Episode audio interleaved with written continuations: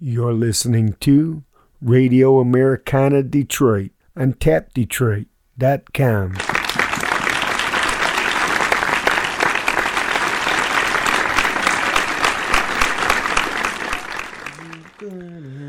Well, all right.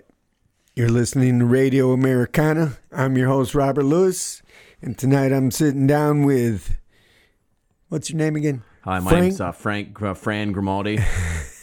Frank Grimaldi from the band Slowfoot, Waterford, Michigan. What's going on, Frank? Not a whole lot, man. Just happy to be here hanging out on a Friday night. I don't know when this thing airs, but it's Friday right now. Well, hopefully it'll be out Sunday, so I appreciate you thinking of me. Uh, you were looking for places to promote, and I'm always willing to do that for my local boys. So, you know, some people say I don't support local music, but what the hell do you think this show's about, do right? People say that? Yeah, people do say that. Oh, buddy. I'll tell you who later. Oh, Jesus. Wah, wah. He's a good guy, though. I like him. Um, so what is going on with you? What's uh, what's new? Uh, I think my parents dropped me on my head when I was a kid. Can't, yeah? Can't think straight. No, just hanging out, man. Uh, was a busy summer, and uh, we had a lot of fun. We've been uh, we've been working on a record, uh, full length record for what seems like an eternity now. Um, we started it on March in March of twenty twenty, and then the world kind of stopped for about a year. Right. And then when we finally got back to working on it, we were busy uh, in the summer of twenty-one. So we're just finishing up this record. Um, now it's you know it's going on two and a half years. Uh, since we started it. It's got eleven songs on it. Uh, it'll be out soon. I don't want to drop the actual uh, release date. That's coming up soon, but we do have the venue and uh, the time and place and everything lined up. Uh, we're just about ready to announce it probably in the next week here. Uh, just getting some uh, loose ends uh, tied up. The name of the album will be Something Good. Oh, I was just going to ask you if you know what the... So, all right. Slowfoot, Something Good. Slowfoot, Something because Good. Yeah, because you can say, play something good. Oh, and right. now oh, right. it will be our record. Yeah, because you used to have that, that video podcast of play something good. Yeah, so that all started. Our buddy Mark uh, went on, God rest his soul. Um, he's, he's shouted at bands. You know, he it wouldn't just be local bands. He'd be out seeing like Umphreys McGee or something. They'd get done playing a song and the crowd would go quiet. Play something good. And if you didn't, if you didn't know, you know, yeah. if you were seeing him at a local bar or something, that'd probably be pretty funny. But you're like mm-hmm. seeing like Tedeschi Trucks, and this guy's heckling Derek Trucks. People right. will give him the nastiest look, but it was just funny shit. So you know, Mark Mark passed on, so we're just kind of carrying on in his uh, in his name and his honor. And uh, yeah, I think that's a it's a cool cool idea for an album. And we were talking about like making a vinyl too, with one of those. Uh, the repeater tracks at the very end, so it catches oh, and just plays yeah. play something good play something play good. something good play something good yeah, like a Beatles yeah. thing. Yeah, I think Joe Walsh had one that did that too. But yeah, so we're we're really excited about that. And uh, so it's eleven, eleven original songs, and uh, some of the songs are like songs I wrote when I was like sixteen, seventeen years old. I've never recorded them. Uh, some of them are new. A couple of them we wrote like literally in the studio. So right uh, it's really really coming together well. And uh, yeah, I'm like a proud Papa Lion. Dig it? Yep. Yeah, Billy Brand has a song that he wrote when he was seventeen. It's a pretty cool song. So, I, I'm starting to get sick of these songs, man. I know.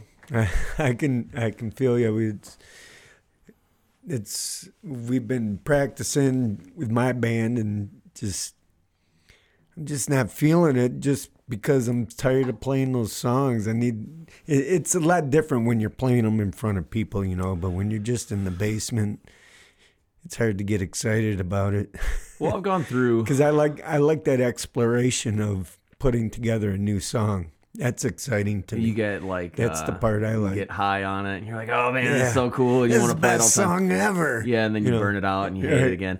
Yeah. I just I know we've been through. Um, I've been through so many ups and downs, um, playing songs and playing covers, and then playing mixtures of covers and originals, and playing just originals. And uh, it's always cool to kind of lay off a song for a while and then bring it back and go, oh yeah, this song was pretty cool, man. yep. I, yeah, yeah, yeah, yeah. And every time you kind of resurrect it, something little, you know, a little micro about it changes a little bit, and it yep. maybe gets a little tighter, or just mm-hmm. a little different. It's the same with cover songs too. Right. I mean, if you set them down for a while, um, I think you come back to them, they're kind of cooler. Or, you know, it could go the other way, and you'd be like, wow, I can't believe we ever played that song. It's so dumb. I hate it. I come across some of my home recordings that, you know, I had had intended at one time or another for it to be a band song. And just like, wow, how come we never did that song? That's, that one's kind of cool, you know. So are you doing all uh, originals now, or have you guys gotten to where you're... Well, it just depends on the show. Um, so we played a private party a couple weeks back on a Friday night, or it was Friday night, I think, and we played for four hours. So we played mm-hmm. originals and covers, and uh, we played down at the Tangent Gallery in Detroit. We played all originals uh, until we ran out of originals, and we played, I think, four covers after that. So we played... That was probably the longest we'd ever played in one set. I think we played for almost two hours down at the Tangent. And right. that was that was really fun. Um, you know, we have, like I said, we have eleven original songs, and we're working on a few more, but just playing them start to stop like that. And, uh, you know, we really kind of had the room to stretch our legs a little bit. Our songs aren't short songs by any means. We have... Uh, They're jams. Yeah, we have three people that uh, take leads, and you know, try and make it to where we don't all take a lead in the same song, but sometimes we do. Mm-hmm. We have two or three songs that are over six minutes long. We have one that's like eight. So I mean, they just they're they're long. We're actually talking uh, with with our producer uh, Peter J about cutting one or two of them down. Mm-hmm. To be like radio friendly. I don't even right. know if that's a thing anymore, but like. You know, right. even if you sent it to like uh, Radio Americana, for example, right. okay, uh, popular internet radio show like mm-hmm. yours, right?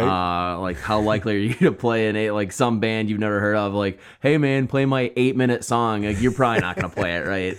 I might. uh, these guys got nuts. right. I uh, I had some feedback from a from a guy down in Nashville. A friend of mine has a. has a friend who's a producer down there, and he played some of my stuff, and he said, those are good songs, but the intros are too long. You know, I'm, I'm sitting here waiting for the song to start. I was like... I wonder if you'd ever heard a Pink Floyd record. right? I was watching this, uh, how how the album was made on Dark Side of the Moon, mm-hmm. and it was like Roger Roger Waters or David Gilmour, I forget which one yeah. it was, and they're like, he's like, it's like, the the TikToks for time yeah. just literally just go on forever. It's like a minute and a half. There's no words to the song for like two and a half minutes. Like, right. oh, people don't have any patience yeah. anymore. They do. They need it to be like five seconds in, the yeah. the verse starts, and thirty seconds in, the first hook sure. comes in, and then... Right. The song is like short verse, chorus, short verse, chorus, bridge, chorus, short verse, chorus out, mm-hmm. like, or double chorus out. Like, right. That's all people care about. It's like, right. you got a catchy hook, man. Yeah, like, catch that hook. Yeah. yeah, buddy. I got a hook, all right. Yeah. I, re- I really liked that, that movie going, talking about that Pink Floyd thing.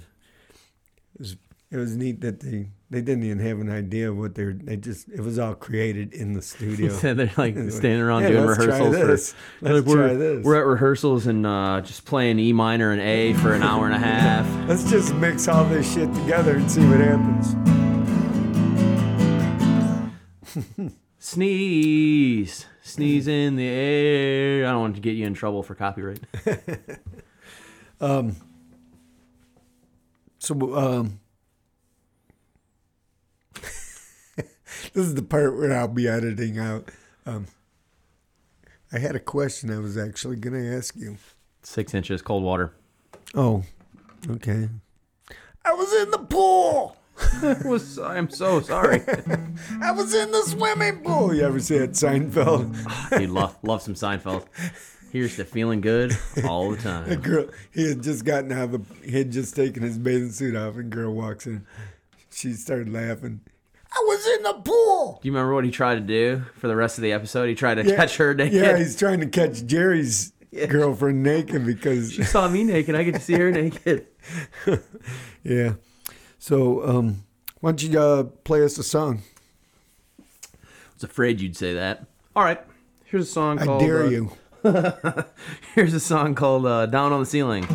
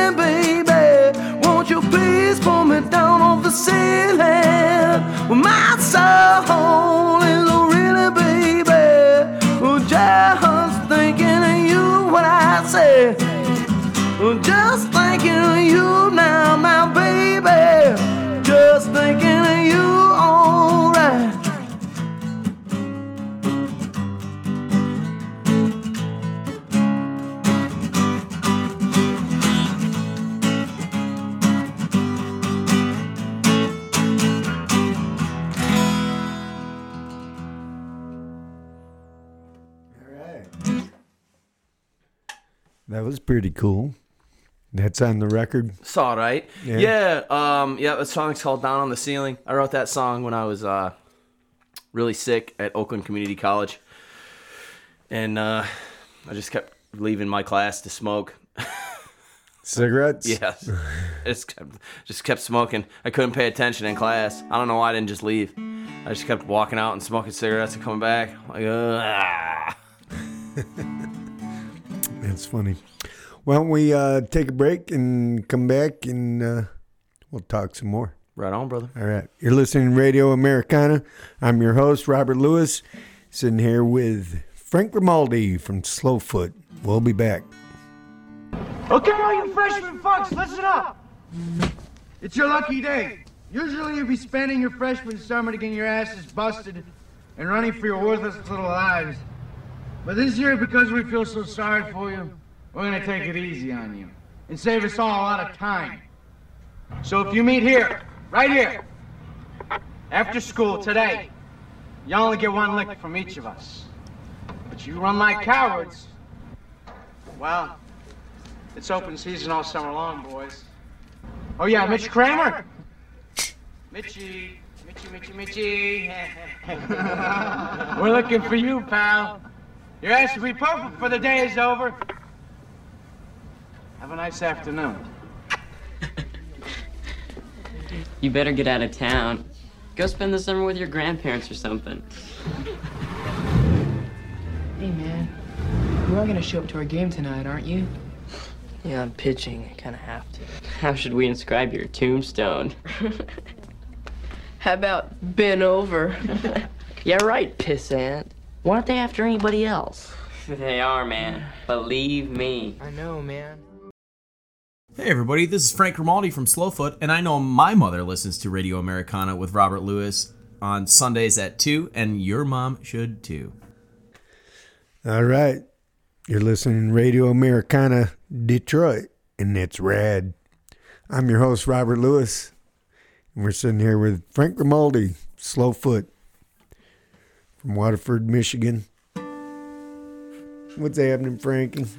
Oh, you know, hanging out, chilling, drinking an ice-cold Labatt Blue Light beer, hanging, Ron Carvinen's basement. Yep, I appreciate you uh, hanging out with me on the Friday night.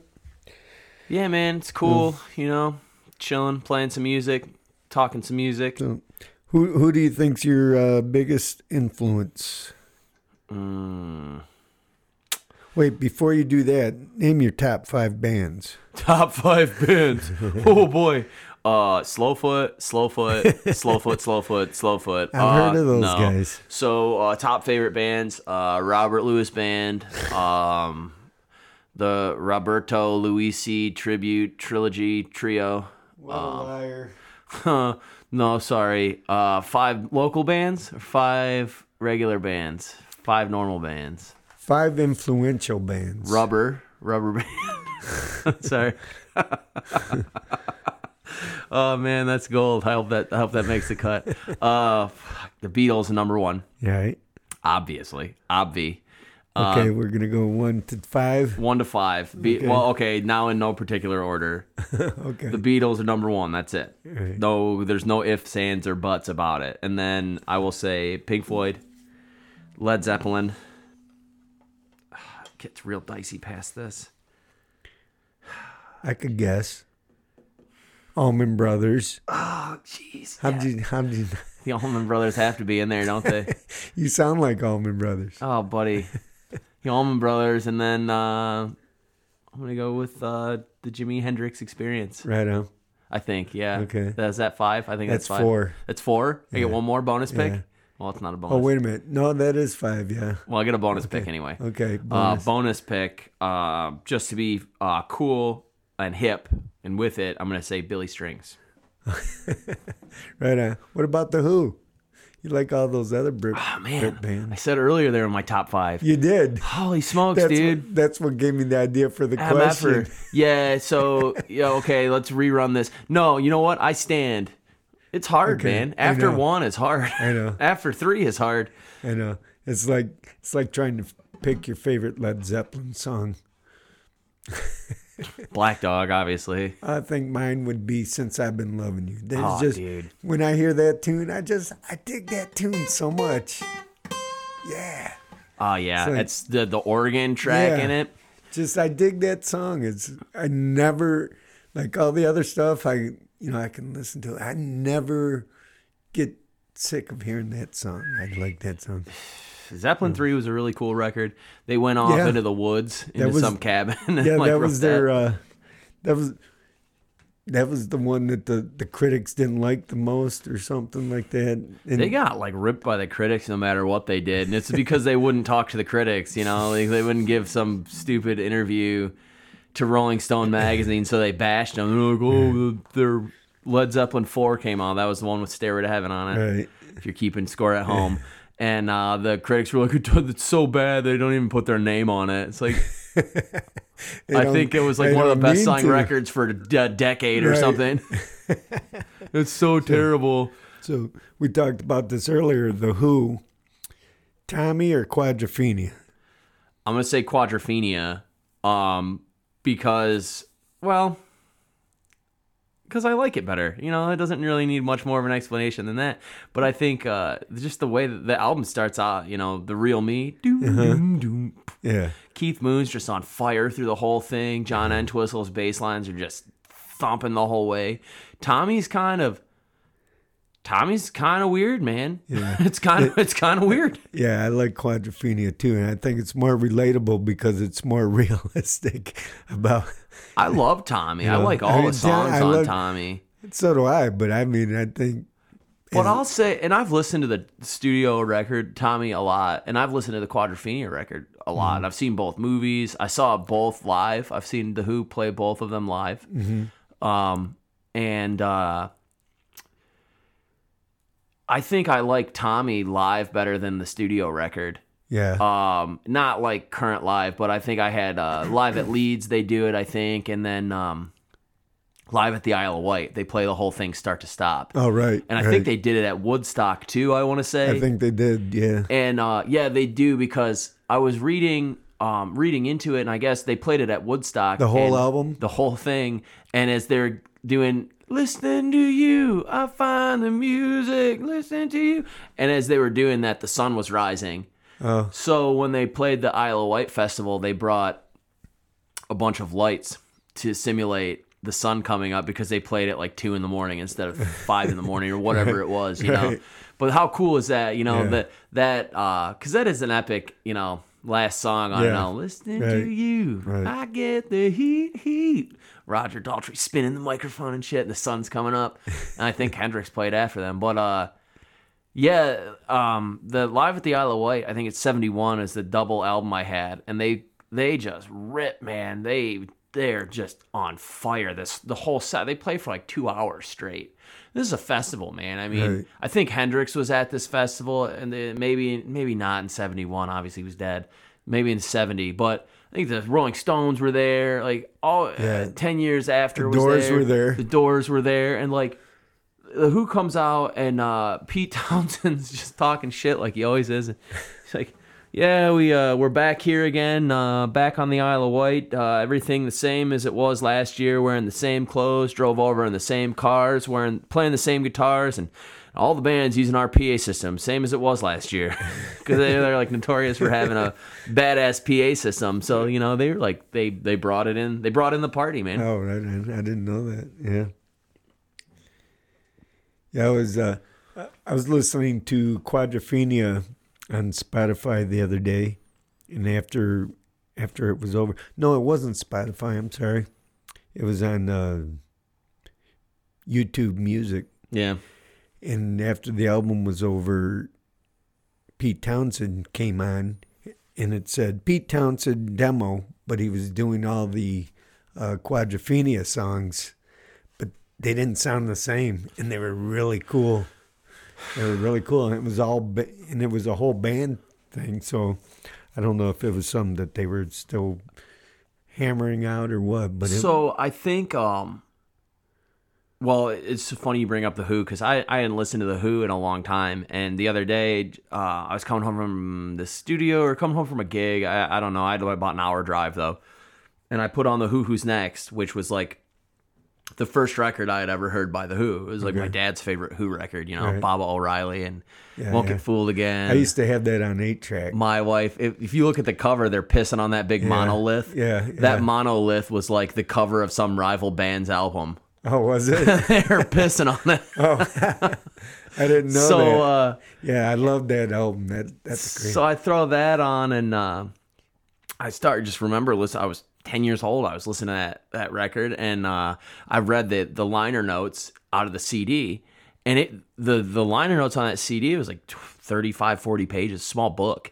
and you start reading about it, and the Who Who's Next um, was supposed to be something called the Lifehouse Project, uh-huh. and the Who rented out a venue, and it was free for people to come in and out of.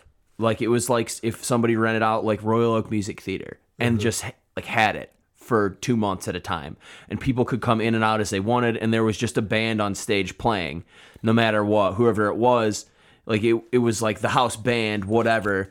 But people were painting, people would be doing art, whatever. It was just called the Lifehouse Project. I don't know what the point of it was, but it was Pete Townshend's kind of thing that he wanted to do, and it all broke down and ended up... I think with him having a nervous breakdown and getting taken away.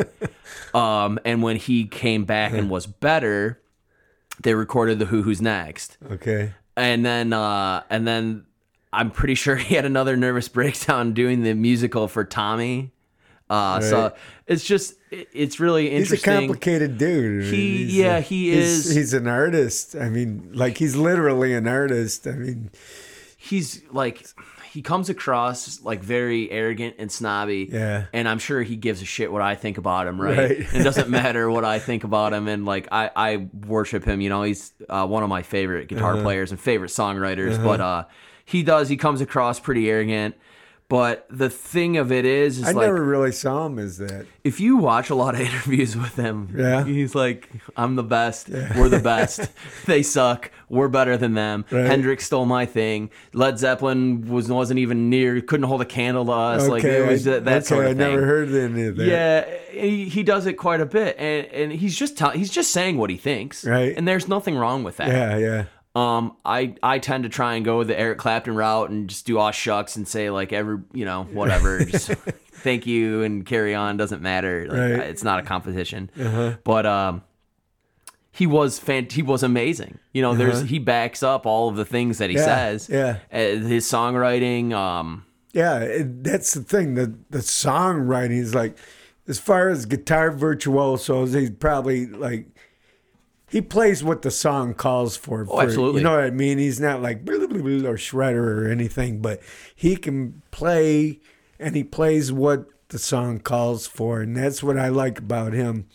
You know, it, just the songwriting is are amazing. Those those compositions and just the thoughts that go into that. It's complicated stuff. I mean, you ever check out uh, The Who Sell Out? Yes. That's such yeah. a cool record. Yeah. And if you yeah. listen to that record, you can hear it morphing into Tommy. Uh-huh. There's multiple songs on there that are songs on Tommy. And I think you can hear that a lot in like Neil Young records where he's toying with something and it becomes like Old Man or something right. like later on down the line right. or uh, Questions becomes, uh, Questions becomes, uh, Carry On by Crosby, right. Stills, and Nash, right? Like that Alice Cooper song, Reflected, yeah. became uh, Elected. Yeah. So you can, like, if you listen to Who Sell Out, you know, there, there's numerous instances, number one, where he's bookending things, mm-hmm. coming in and out of things with a theme, and you can see he's doing this this theme album or uh, what do they call it, concept, uh-huh. right?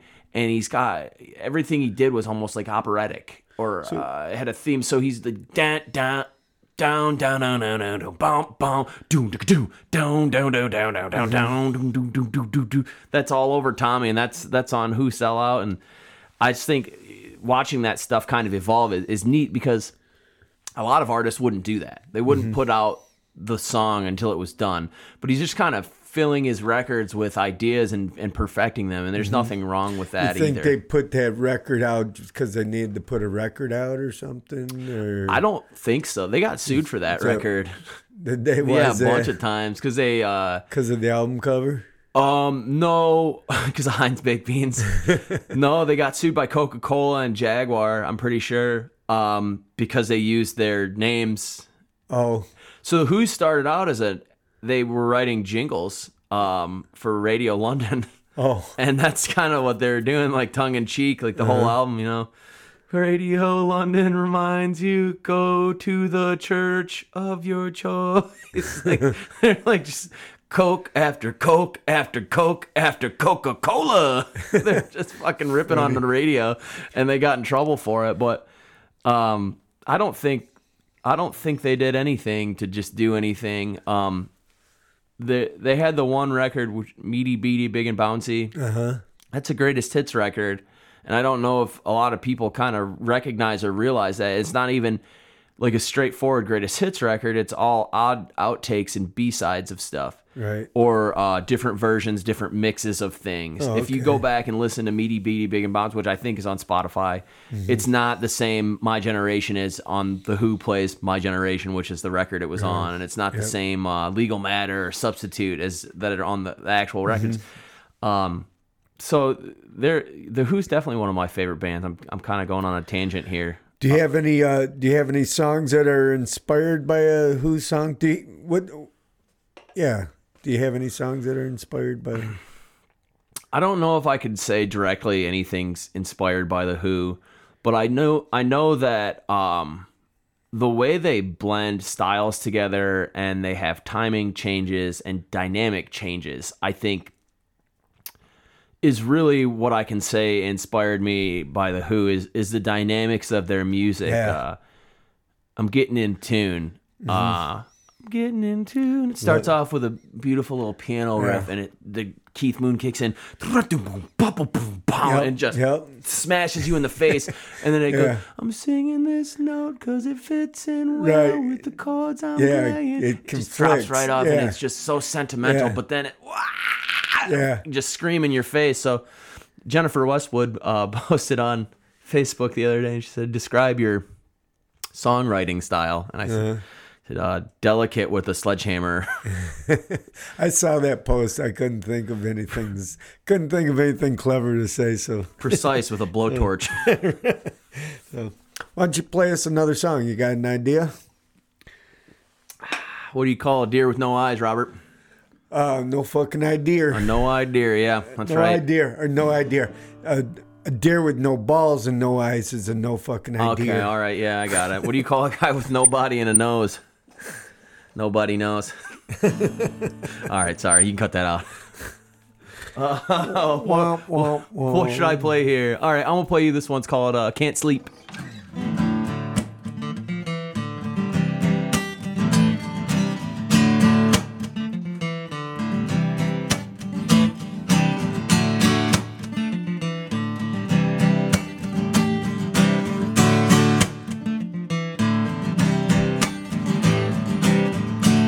On the strangest days I've ever seen before.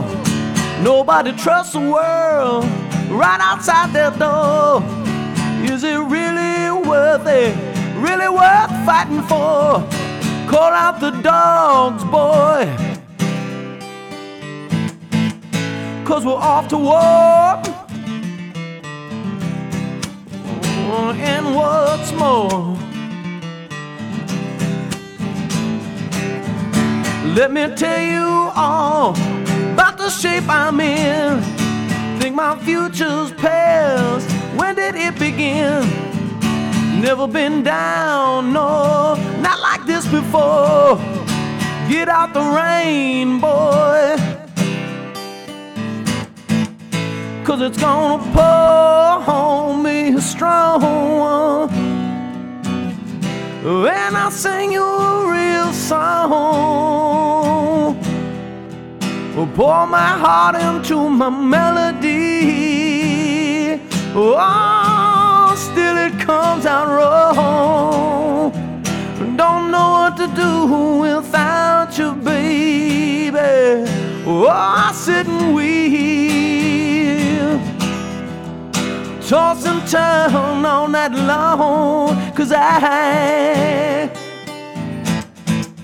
I can't sleep. Oh, read on and weep. I won't make it long if I don't start to change. Got to flip the script, time to turn the page.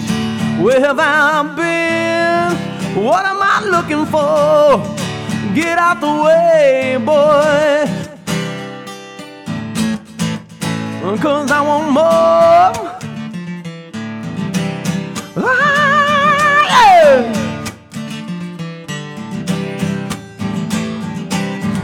The words won't seem to flow in my boxy cage.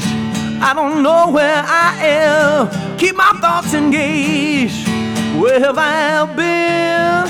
What am I looking for? Where have you been, baby?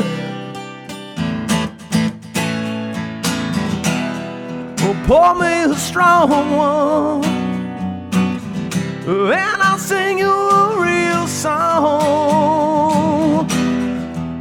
Pour my heart into my melody. Oh, still it comes out wrong. Oh, I toss and turn all night long. Think I'm in too deep. My eyes burn with desire, 'cause I I can't sleep. Mm, yeah.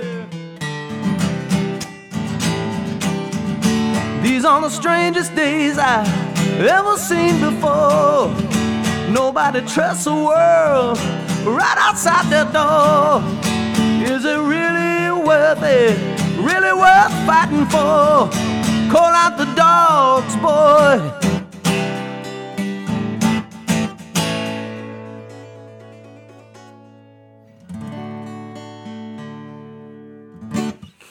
Song's called uh, Can't Sleep. Can't Sleep. Well, uh, should do a shot of scotch here and uh, we'll take a break. We'll come back and talk about some more music. Here's to you, really. Salute. Thanks for coming out.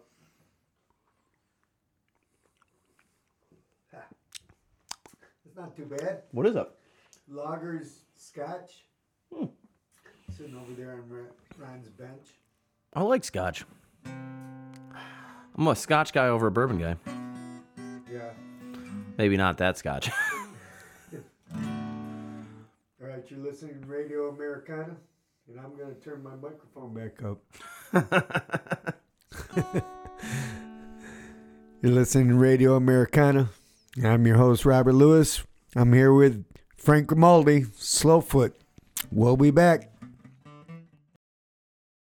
I couldn't deal with the idea that at this critical concert we might go on after him. He had to be up the bill. He had to be higher on the bill than The Who. And he said to me, from his insecurity, that's not what you really mean. What you really mean is you don't want me to go on first. You want to be first up there with the guitar smashing. So I said, Jimmy, I swear to you that's not what it's about. He stood on a chair in front of me and he started to play this incredible guitar, playing at me, playing at me like that. You know, don't fuck with me, you little shit. And then he snapped out of it and he put the guitar down and, and, and he said, okay, let's toss a coin. So we tossed a coin and we got to go on first. He then went on immediately after us, went out to sit with Mama Cass to watch Jimmy. And as he started doing the stuff with his guitar, she turned around to me, she, she said to me, he's stealing your act. And I said, no, he's not stealing my act. He's doing my act. Man, it's the same bullshit they tried to pull in my day. You know, if it ain't that piece of paper, some other choice they're gonna try and make for you. You gotta do what Randall Pink Floyd wants to do, man. Let me tell you this, the older you do get, the more rules are gonna try to get you to follow. You just gotta keep living, man. L I V I N. All right, we're back. This is Radio Americana, Detroit, and that's rad. That is rad. Um, it's neat. I'm your host, Robert Lewis, sitting here with uh, Frank Grimaldi of Slowfoot. You can tell you're listening to a Radio Americana because of the way it is. We're having fun. Uh, we just had a big conversation about things we shouldn't talk about on the air. Things that not yeah. need be named. It it could have been on a Joe Rogan podcast, but uh, it was neat. Oh, it was a good conversation. Yeah, it was. It was cool. I love talking about that stuff. Anyway, um, so we're talking about uh, some of the music you like. So you like a lot of um, British bands, but what American bands do you like? Let me throw some things out. Um, Allman Brothers, oh, obviously. Big time, big time. Yeah, yeah, yeah. What about C C R? I love C C R. Yeah, you know, I just uh, I've just rediscovered C C R. I mean, not not just their hits, but they had so many other things that were so cool. Have you seen the thing on Netflix yet? I started watching it the other day while I was working, but I had to stop. I was, yeah. had to go into a st- stupid meeting. All right. So on. I just had to stop watching. But I, I was watching it while I, I, I'm an accountant during the day, so I was watching it while I was like doing brainless stuff, you know, just entering stuff uh-huh. into spreadsheets, and then. Uh, I was like, you know what? I should wait and watch this like on my T V with my hi-fi going because you should. It's uh, it's definitely worth actually paying attention yeah, to. Yeah, the, the first part of it is like a, a documentary, but it ends with a concert at Prince Albert Hall. And seeing it's really them, cool. seeing them play like they were like playing in Germany and like it's yeah. just cool, man. Yeah. Like they were big time. You know what was funny is I I couldn't help but keep laughing the, with the. Eight foot guitar chord. Like, I don't know if they, I don't remember if they showed that, but during the concert at uh, Prince Albert Hall, they got the, the little curlicue guitar chords, but they're only like eight, ten feet tall. So Or Mar- long, I mean. Yeah, yeah, yeah. Long. Well, Marty at Motor City Guitar was, we were talking about that. Um, like, Hendrix would do the same thing. He'd be stretched halfway across the stage, you know? Uh-huh. And he said, well, back then, the, and I guess still now, but the longer the cable, the more signal you lost. Yeah, that makes sense to me, and, and that's what I thought. The w- reason guys would use curly-Q cables is because they wanted to cut high-end off. I guess those coils uh-huh. cut high-end off your signal some way or another. Oh, really? Yeah, it's like some sort of crossover huh. in itself, I guess. Right. I don't know, but C C R is one of those bands where... If you, it's like Steve Miller. Like if you start, like people go, oh yeah, they have their radio hits, but if you really start, like really start listening into it, it's like, wow, mm-hmm. man, mm-hmm. wow, they had so many great songs. Yeah, and yeah, the whole yeah. thing, they they broke up, and John Fogerty got sued and all that. Yeah, bullshit, whatever. Yeah, yeah. No, it's just, it's crazy. Yeah, they had some good good tunes, and um, it really, but this. really made me reappreciate them and actually listen to them, not just being, yeah, cool, yeah, C C R, I love the song. Penthouse Pauper is a really oh, cool song, man. Yes. I'm a penthouse pauper. That's a great tune. Fogerty's guitar was that is a great tune, man. Yeah. I got nothing to my name. And then sometimes when he goes into the some of those psychedelic songs where he, his guitar sounds totally different than, like, say, you know, whatever mainstream song. It, he he really has a, a way with it, and it, and it's so simple. The stuff that they're playing is so simple, but that rhythm section, I never. This is something I've recently started appreciating, is rhythm sections to bands. The ba- the. Uh, The relationship between the bass player and the drummer. A good pocket. Oh, man. And those guys were tight. You want that, to be dynamic, and, but you want to... Yeah. I mean, it's it's it's just four four stuff, but, you know, it's it's good. I mean, I can't... All four beats were there. Yeah. They're, they, they weren't missing nothing. They right. were tight. I mean, just like Bad Company, man. Right. They were yeah. tight. Yeah, that, yeah. that rhythm section wasn't doing anything yeah. crazy. Yeah. But they were... Tight. Who, I mean, who's your f- favorite uh, rhythm section? Who? Bass player, drummers. Oh man, love Mitch Mitchell and Noel Redding forever. Um, Jack Bruce, Ginger Baker, um, uh, Don Brewer and Mel Shocker, Grand Funk Railroad. Uh-huh. Holy smokes! Yeah, um, something I've recently rediscovered. That's when when you brought up American bands. Yeah. Oh, we're an American band. Uh, but the Grand Funk Railroad is who I was going to say. Yeah. They, they were just a hell of a band. But uh, the original Alice Cooper band. Oh, yeah. Uh, Jack Bruce, or Jack Bruce, um, what's his name? Oh. Um, Neil Smith. What is his name? It's Bruce, Bruce, uh, yeah, yeah. It's Bruce something. Yeah, that was a guitar player, though. Uh, it was, anyway, um those guys, and it's on the Love It to Death record, and I think the Killer yeah, record as well. Yeah. Everything up into Billion Dollar Babies, I think, is the first band. Yes, and um, oh no, they did Muscle of Love. Really? Yeah. Okay. Yeah, that's a cool song. I think Muscle of Love was before Billion Dollar. No, it was after. Probably after. Yeah. All I know um, is Donovan was on. Uh, yeah, he was. So was Liza Minnelli. Shut up! Really? Yeah. What song was Liza Minnelli on? Muscle Love. Really? Yeah. Oh, yeah. We go dancing nightly yeah. in the attic. Yeah. What's Liza Minnelli do on that song? Um, she's singing backups. So Frank Zappa's on the Killer record, I believe. There's a song called You Drive Me Nervous. I know, this, I know he produced their first two albums. This could be bullshit. I could be making this completely up. But I read somewhere that Frank Zappa was on the song You Drive Me Nervous, and the line goes, you're out of state, you're thrown in jail, ain't got the bread to pay the bail. Mom and Papa come up and say, honey, where'd we fail?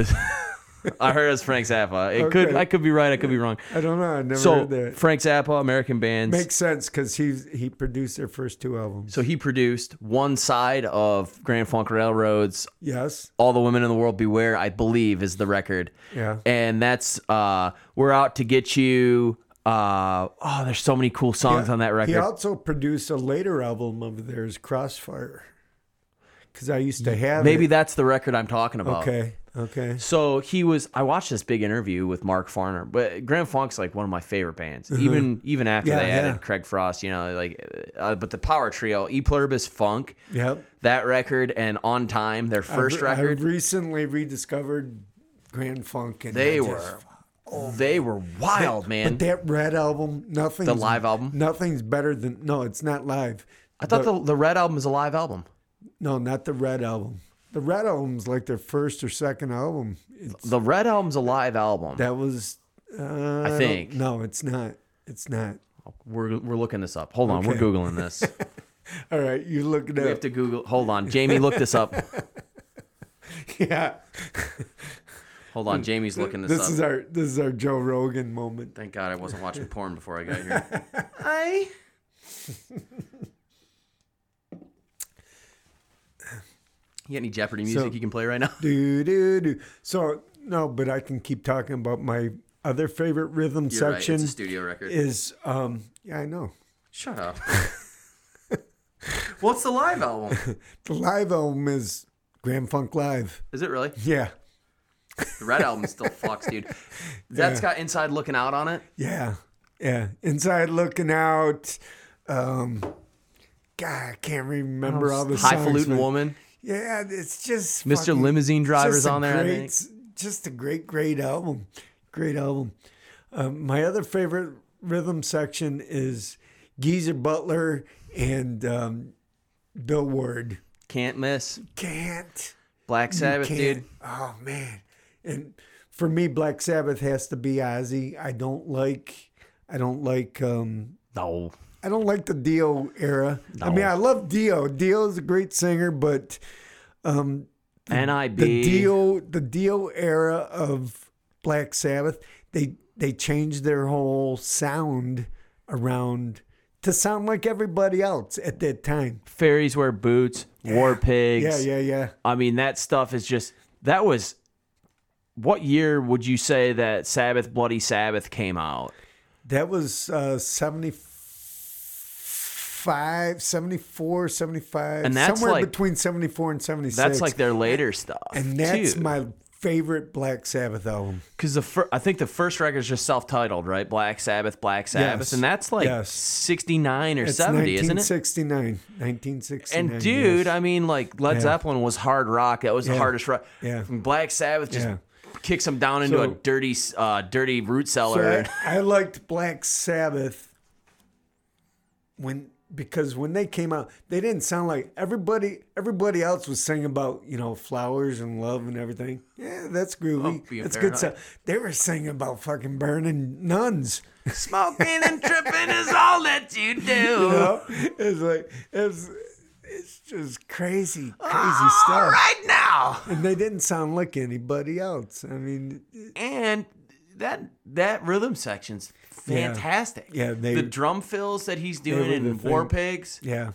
They're just all over the place. They're just, you watch these bands, you know, from the you know, late sixties, early seventies. Yeah. And they're just maniacs, man. They're nutcases. Yeah, yeah. They're all hopped up on amphetamines. Drinking Bud Heavy, smoking Marlboro cigarettes like there's no tomorrow, and they're just ripping, dude. They're just ripping, and uh, that's that's where I got a lot of my, I guess, idea of what music should be. Like you should be putting your nuts into it, yeah. But you should you should also be able to take it back and sing a song like Blackbird. Or I like sure. I like all of that stuff. Sure. I like heavy and I like soft and I like fast and I like slow and I like I like all that stuff. I just like music and like I was in a blues band for a long time and we were every song had to be bluesy and I was just like, dude, why don't we just write songs, man? Like whatever songs we write, we just play. Right. Like it doesn't matter. Like if we wrote a jug band song, we could just play it. And if we wrote a country song, we could just play the country song. And if we wrote a blues song, we could play a blues song. And if, right. if most of the songs we write are blues songs, that's cool. But like whatever we write, we should just play, man. Because it's what we wrote. Have you ever heard uh, um, Planet Caravan without the without the, the effects on the vocals? No. It bad. It, it's not bad, but it it it doesn't have the same dynamics to the song. I brought Billy uh, Strings up earlier. Billy yeah, Strings yeah. goes into Planet Caravan. Oh, really? Fairly, fairly regular in his live shows. Very interesting. Just you know, slays it. You know who else does something like that is uh, uh, not Sawyer Brown, but uh, what's that country band? Something Brown. Zach Brown Band? Zach Brown. Yeah, Paul. Paul, my guitar player for the Robert Lewis Band, loves Zac Brown. He goes sees them every year, and they always pull something out.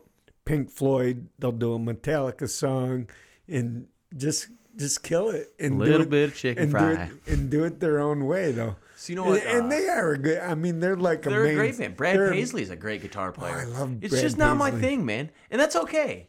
Yeah, I think it's okay. Yeah, yeah. You know, you can say you don't like. I don't like Bob Seger that much. Yeah. That's okay. You know, it's I'm no, not a big fan of Bob Seger. I but, like a lot of what he you know, does. I I also don't but, like a lot of what he however, does. Speaking of Bob Seger,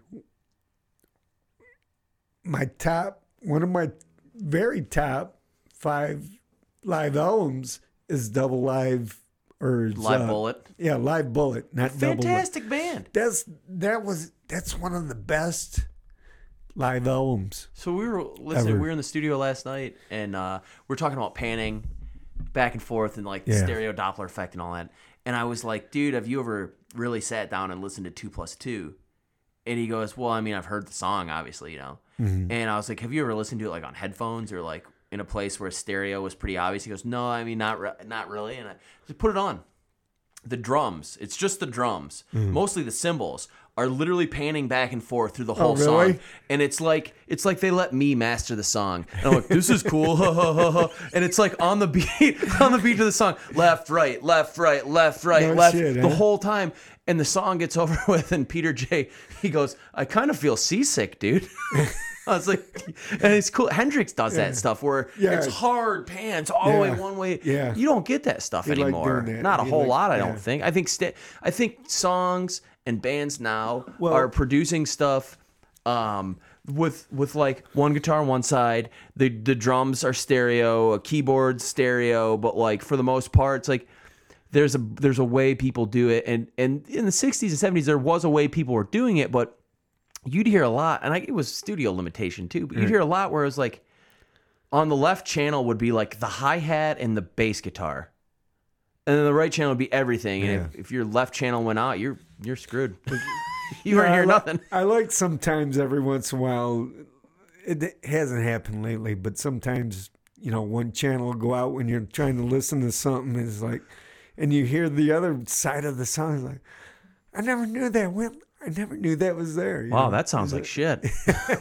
yeah, but yeah, it sounds crappy. But I'm I'm talking about what they're but what they're playing. It makes and, up. And it's what people don't understand about popular music is what they're hearing isn't really what they're hearing. You know, it, it's no. it's something different. It's and and a lot of people use auto-tuner now that you don't really realize that they're using. I mean, because you can use auto-tuner, it doesn't happen down like that. No, you know, no, it, it can sound fucking really fucking good. And there's sp- there's spots where I've thought about using it where it's yeah. like I can't hit that note, man. Yeah. I just like I, I'm having a hard time. Like, yeah. can we just fix that? And it's like, eh, let's just wait and we'll get it. I've heard Chris Stapleton uses auto-tuner. I think it's pretty standard. Uh, at this point, but so if you're ever listening to, if you want to hear some cool stereo stuff, listen to uh, Magical Mystery Tour by the Beatles. Listen to that record, and just mm-hmm. turn your stereo, pan your pan your Marantz to the left. Yeah, I think it's to the left. We're one night we're we're uh, all uh, giggling for mm-hmm. no reason uh, other than we were high on life at my parents' house, and we were listening to uh, Magical Mystery Tour, and uh, we my were just favorite Beatle album. We were just uh, turning. We just would. We're listening to stuff panned one way or the other, just just to listen to it because it yeah. was cool. Yeah. And this song, um, "Blue Jay Way," it's a George Harrison yeah. song. Yeah. There's dead silence for a minute and a half, mm-hmm. and then the first thing you hear is one lone cello groan. And then it's silent again for twenty-five seconds. And then the drums, please. The the voices are all going through a Leslie. Please right. don't yeah. be yeah, yeah. like, like, what the fuck, dude? Mm-hmm. It was just trippy stuff. Um, like I was telling you about that time I was listening to the Beatles mm-hmm. at a certain time. um, I noticed that um, I don't remember what song it was, but there was somebody in there that was drastically out of key, singing out of key. Oh, yeah. And, and it was... You know, you won't notice it on a normal day when you're listening to it in your car.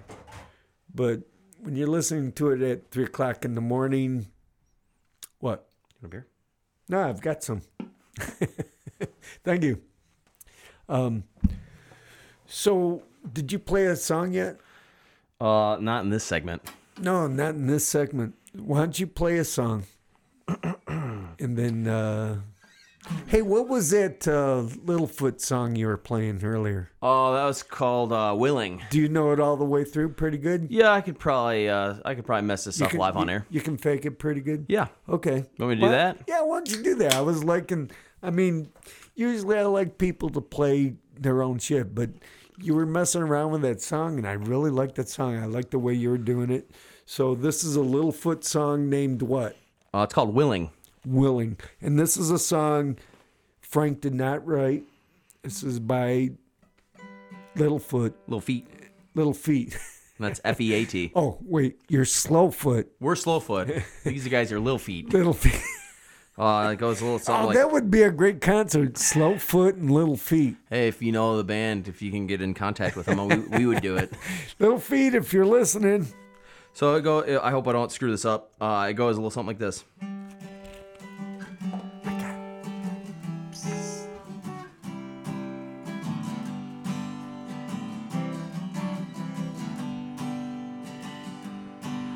Was beat by the snow, bashed by the wind, drunk and dirty, Lord, don't you know, but I'm still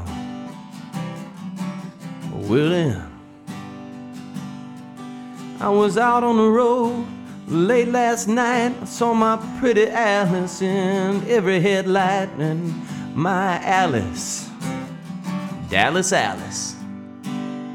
And I've been from Tucson to Tucumcari to Hatchapee to Tonopah. I've driven every kind of rig that's ever been made, and driven the back road so I wouldn't get away. And if you give me wheat, whites and wine, and you show me a sign, I'd be willing to be moving. I've been bashed by the rain, hit by the sleet, I had my head stoved in, and I'm still on my feet, and I'm still in a whole lot of trouble. Smuggled some smokes and folks from Mexico, burned by the sun every time I go to Mexico. And I'm still, and I've been from Tucson to Tucumcari to Hatchapee to Tonopah, driven every kind of rig that's ever been made, driven the back road so I wouldn't get away. And if you give me wheat, whites, and wine, and you show me a sign, I'd be willing to be moving.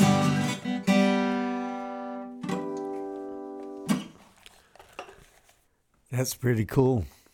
That's a good tune, man. I love that song. I love that band, man. Yeah. Sailing Shoes, great record. Interesting story too. If you ever look look into the band, they just they just had I'll a lot have, of shit go wrong and a lot of crazy stuff. I'll have to delve into. I never really got into them. I always knew about them. You probably mm. heard Dixie Chicken. Um, yeah, Dixie Chicks. Skin It Back is a yeah, pretty famous heard, one. And then uh, there's one other one, Spanish. I think I, uh, think I learned uh, Dixie Chicken from uh, Cooley Pope. Spanish Moon, I think, is the name of a really popular one. Yeah. Really cool. I mean, just cool stuff, man. That guy was uh, in Zappa's band. Yeah. So he was really he was legit. So I, it's it's funny you say that he's from Zappa's band because the way that I remember them, kind of like a, uh, almost like a Southern rock type of thing. Mm-hmm. Yeah, and I don't, I Vinnie don't. Caliuta. Yeah, I don't see anything Southern rock about Zappa. Oh, she gave me V D.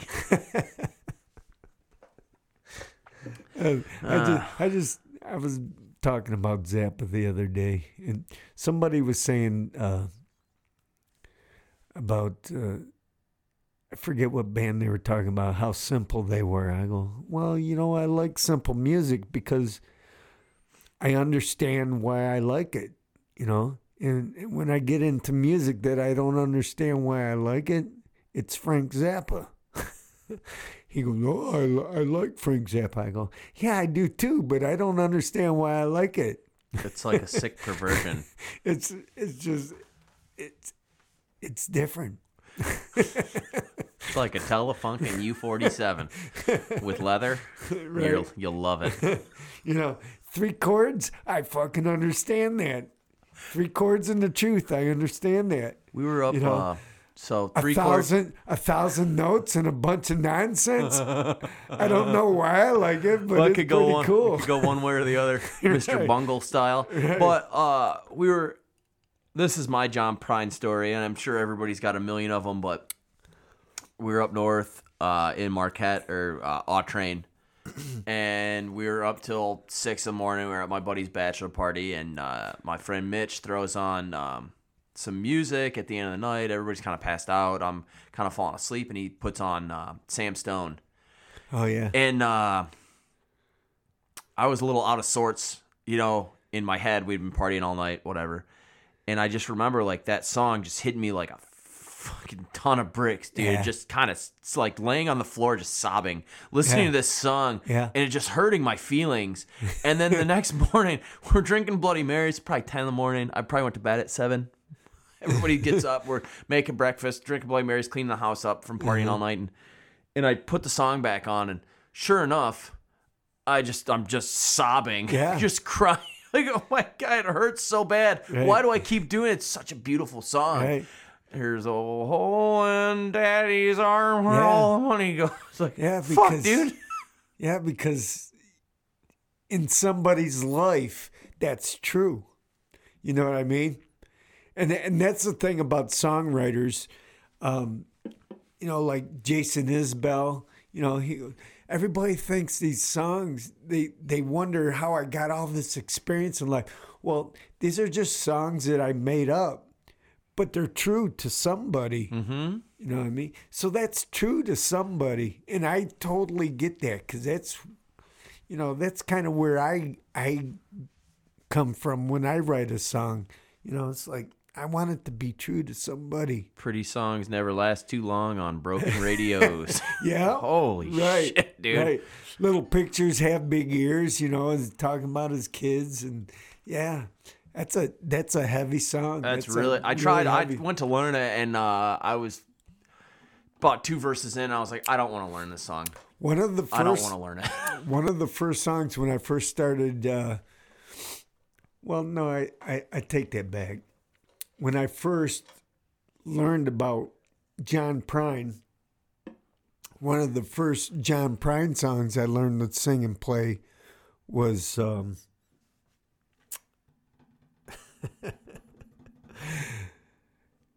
drum roll, please. This is, uh, Angel from Montgomery. No, it wasn't Angel from Montgomery.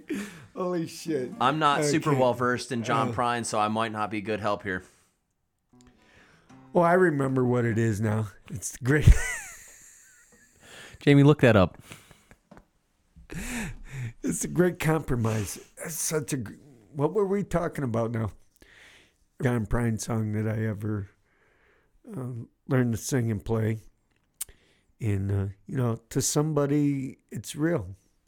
And that's what I love about John Prine. That's what it is. Uh, you gotta you gotta write uh, things that people can relate to. There's a um, there's a video from the eighties. I'll have to loan it to you. It's uh, John Prine. It was on P B S um, from the uh, Burnt Orange tour, and uh, it. He's playing the songs from the album Burnt Orange. But in between, there's uh, there's segments where he's driving around in a nineteen forties sedan in his old hometown in uh, Illinois, I believe, just outside of Chicago. And uh, there's a song called The Accident, and he's driving through his neighborhood. And he said, right there, there's the corner. There's where the accident was, is where there was a four-way stop sign intersection, and everybody went at the same time. And there, so it was based on a true story, you know. It's a great song. I, I suggest everybody uh, look that song up, The Accident by John Prine. I thought it was about me. The accident. The birth of the birth of Frank Grimaldi. Oh, no, wait. That would be the mistake. The accident. Oh, my poor mother. Sorry, Mom. Oh, I'm sorry, Mom. oh, oh, Robert.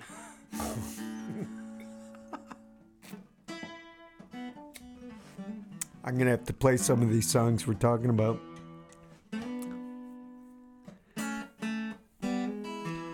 Sounds like you want to play another song. You think I should? I won't stop you. Y'all think I should? Y'all not talk like that. Yeah. Well, you know, in in reality, we've been sitting here for about three hours, but we've got uh, we've only got an hour in on the show. How long's the show supposed to be? As long as I want it to be. Oh, right on. All right. Well, I'll play another song. Dig it. The song's called. Uh... Let's do Across and Through. I don't think I ever played this one on here.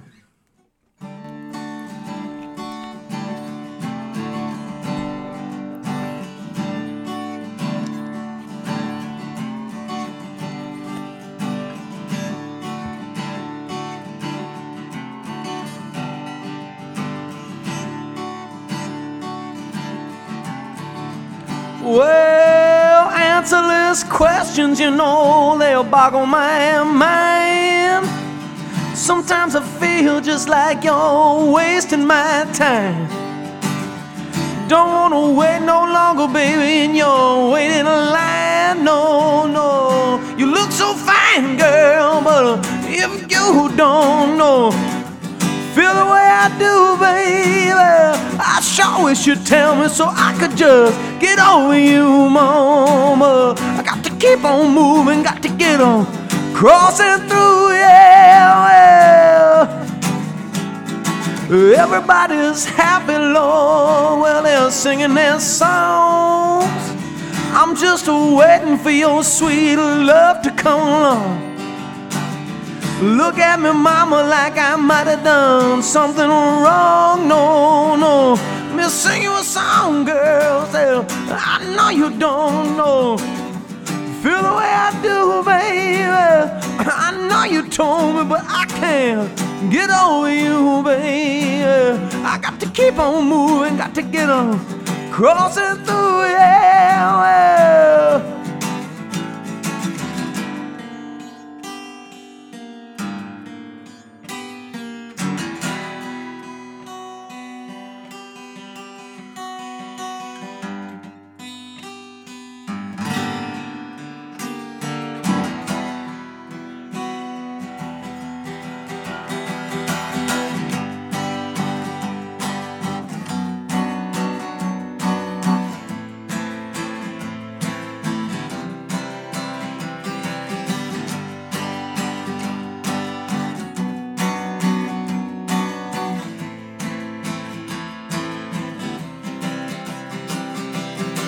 I know just what it is that I've got to do to get on across and through, baby. Yeah, yeah, yeah, yeah.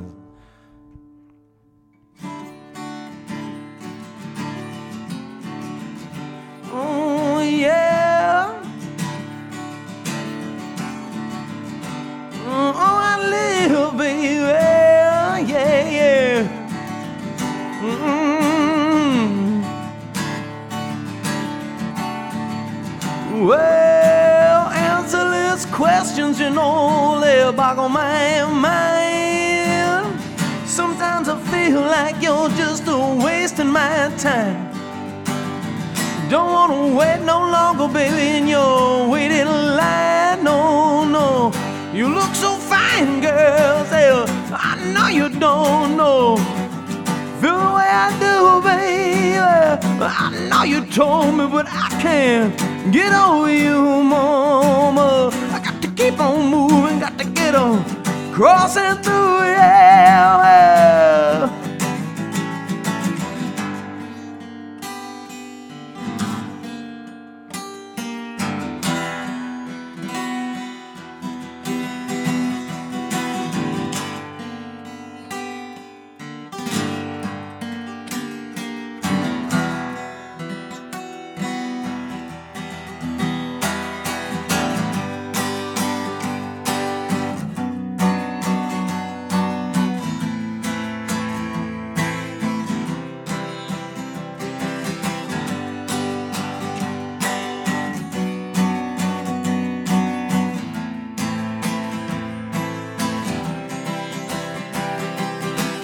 I know just what it is that I've got to do to get all across and through, yeah.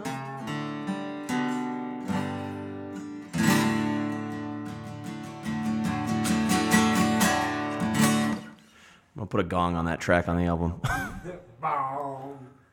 Cool. So that sounds... Yeah, it's a lot cooler. Let me turn uh, my volume band. back up. It's a lot cooler with a full band, I promise. That so the one part, I, I figured this chord out. I don't even know what chord it is. I figured uh, this chord out when I was like seventeen. Yeah. I just come home from my grandma's pool. I don't know. Yeah, I like that discord.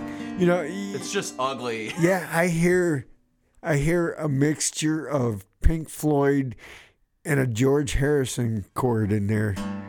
When. And then when you go into that that other chord, now the next one, the one where you, the bar chord, yeah, that's the George Harrison chord, yeah. So um, we used to play this one song called "Fantastic Nonsense," and it was uh, a bunch of chords I learned from Beatles songs. It's like.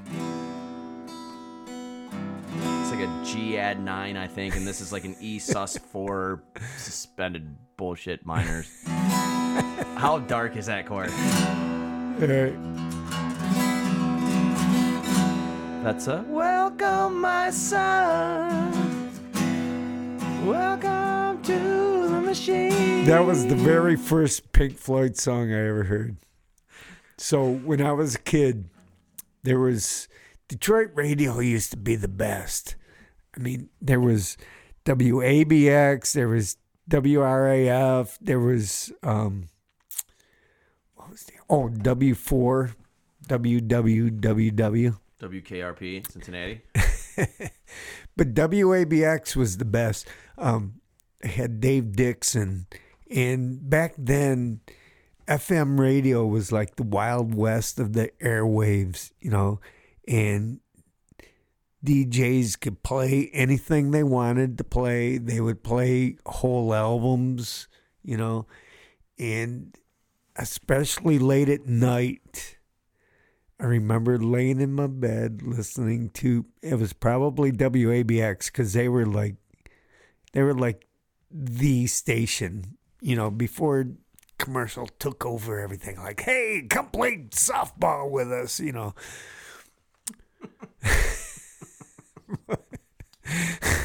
Before it became Disney World. Um, but just laying in my bed late at night, and that was the first time I ever even heard of Pink Floyd. and they played Welcome to the Machine. I was like, wow. Yeah, I was like, wow, that is badass. Yeah. And it and it remains probably one of my most favorite Pink Floyd songs. So growing up, my dad had these just giant speakers that my cousin Dave built, my godfather. Uh, just massive, bigger speakers than any family should ever have in their living room with this Marantz S X twenty-two eighty-five, or excuse me, Marantz twenty-two eighty-five B receivers, eighty-five watts a channel. Doesn't sound like a lot, but those, if anybody knows about old Marantz stereo receivers, knows that that was, that's a bad boy. That that's a big block receiver. So these speakers just thumped, man. I mean, you could just turn them up and up and up and up and up and up. So Welcome to the Machine. That song ends with uh, the car door closing, yeah, and the car yeah. drives away. It's just that horn. Yeah, I remember to this day, me and all my friends are sitting around, probably drinking beers, whatever, and my dad, that part of the song comes up. My dad turned the bass all the way down, turned the treble all the way up, and turned the speakers up as loud as they would go. I mean, dude, it was just screaming. You could yeah. probably hear that from ten blocks yeah, away. Yeah. I mean, it sounded like the tornado siren was going off. And I'll never forget that, because when it went, at the end of that, it goes, dunk, dunk, again, and yeah. it popped both mid-ranges on both sides of the speaker. Or did it? Oh, yeah. my God. I'll, I'll never forget that. Uh, but we... If you knew my dad, you'd know he was probably yeah. pissed off. He just started laughing. Yeah. Yeah. It was the funniest thing.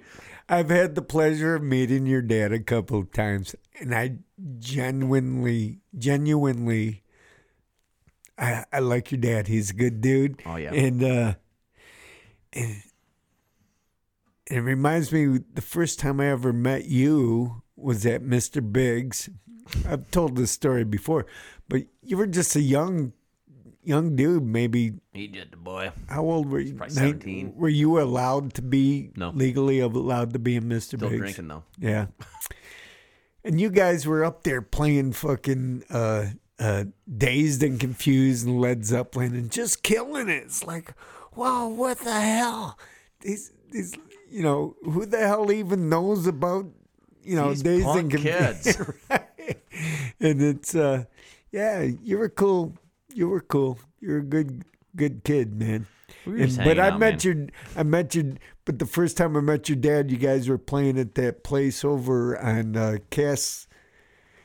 Time Out. No, Cass- it wasn't Time Out. It was, it was uh, over there on M fifty-nine and um, Cass. Cass. That upper deck place. Oh. Yeah, it's called Upper Deck. C J's Upper Deck. Yeah, yeah, yeah. yeah okay. So you guys were playing the lower, the lower deck, the downward deck. I remember. So I was sitting next to your dad. I don't think I knew he was your dad yet, but he seemed, he seemed like a cool dude. You know, he had a beard. You know, wearing a fucking army jacket and shit. And we were just having a good time. And this this kid, this fucking punk kid, comes up and flips your dad's hat, and I thought he knew your dad. I thought he was like they're like friend, and your dad's like, "Yo, what the fuck, dude?" I thought they were just fucking around. He goes, "I'll kick your fucking ass," and I, I'm still not thinking that you know this is real. You know, I thought, and the, and then the kid just laughs and walks away. He goes, "That motherfucker, I'll kick." And your dad was like all pissed off, wanting to go kick his ass. And and then I realized, I go, "Oh, you didn't know that kid?" He goes, "No, I don't know who that fucker is." So do you remember the rest of that story? Because I remember this. No, that was Dom Dom Borovich's friend. Okay, Dom was up there, and I remember this to, okay. to this day because I saw it all unfold. The kid walks back up to my dad, and my dad laughed, was laughing, they were laughing, they're all laughing. My dad grabbed him with his two front, his two I fingers. I remember you telling me this. He grabs him by the nose and just starts twisting this oh, kid's nose. Oh, and like, this kid like looked fucking like Mo, like Mo grabbing oh fucking Curly. He grabbed his kid's nose and like he was gonna rip it right off, and this kid was freaking. and, and uh, the kid the kid runs away, and my dad's just laughing and laughing. Oh, we're having a good time now, aren't we? Fuck you. Oh, everybody having a good time?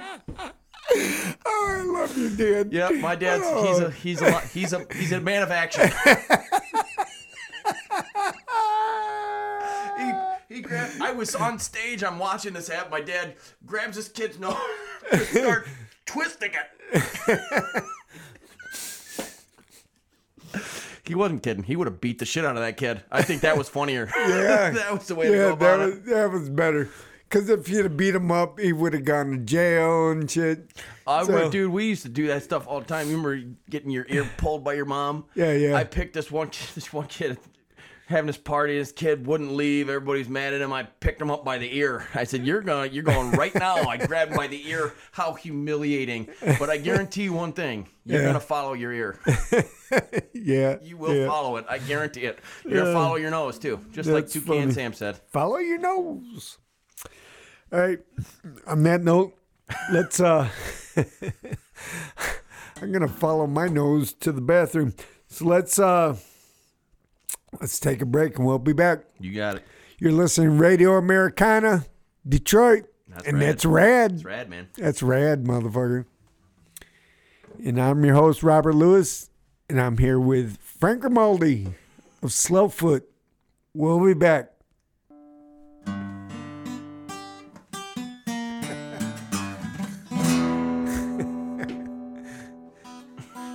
So I've, I've fucked that up, and uh, the first time through, so I did it the second time too, so it was like jazz. Oh, and that other so song people, you were so doing. So people thought it was yeah. cool. I, I kind of noticed that. I think so, everybody noticed it. Yeah. It's okay. I wanted it to seem disorientating. That's what, how British people say it, disorientating. You know, I seen um, uh, Billy Brandt and his band Voxana at... Um, twenty Front Street. You ever been to twenty Front Street? I've never been there. I heard it's a fantastic room, though. Dude, the sound system in that place is amazing. You you hear every single nuance of the of the music. But anyways, Foxana is so good. They are. They are so good. And but I was listening to them, and I'm sitting there, and I perceived what I thought was a mistake on somebody's part in the music, but they but they covered it up so well that I didn't know whose fault it was. I just knew there was something, and it was only a brief second. If you're not a musician, you probably wouldn't even have perceived it, right? And uh, so then later, I uh, was talking to Billy outside, and he goes, "Yeah, I totally." Blew, uh, it was a, supposed to be a second uh, two-verse ending. And I didn't play the second verse or second chorus ending or something like that, you know. But but the band, they're they're total live pros. They caught, and, they caught you. And it just, and the only reason I caught it was because I seen Billy look. Make a face. Yeah. But I don't think any... And they didn't say anything about it afterwards. It's, it's so... Um, I, I, like, think about things like this. Um, like, if you make a mistake on stage, you shouldn't make a face. Right. You shouldn't let on that you made a mistake, because chances are the only way people are going to know is if you do make a face or do something, you know, or announce right. it. Or, right. right. So the other day we were playing down at ta- Tangent Gallery in Detroit, and uh, before the set started, um, our guitar player Mike goes, "Let's play the song Going Home first." And I said, "Let's play just a blues number so they can get their sound set before we start playing our music. You know, like, let's let's give the sound guy a little taste of what we're doing. Let him equalize everything, and then we'll start playing our music. Because I don't want to waste one of our songs uh, if the sound's not there, right? So we'll play this song, and then we'll play our song Going Home. And um, at the end of the first song, I wanted to play a different song. I wanted to play Mexico Lindo. And I turned to Mike, and I said, "Let's play Mexico Lindo." And the bass player starts the song Going Home which is a song that we talked about playing, and he's, it starts with a bass intro. Mm-hmm. And right before he starts playing, I go, Mexico Lindo, but then he starts, and then he stops. And he goes, well, you said play Going Home, and I, I was like, no, I didn't, and I did. But he was like, yeah, you did, and I was like, okay, cool, whatever, just fucking play this, just play the song, like, I was wrong. It doesn't matter. It doesn't like let's not de- let's not fight on stage and have dead air.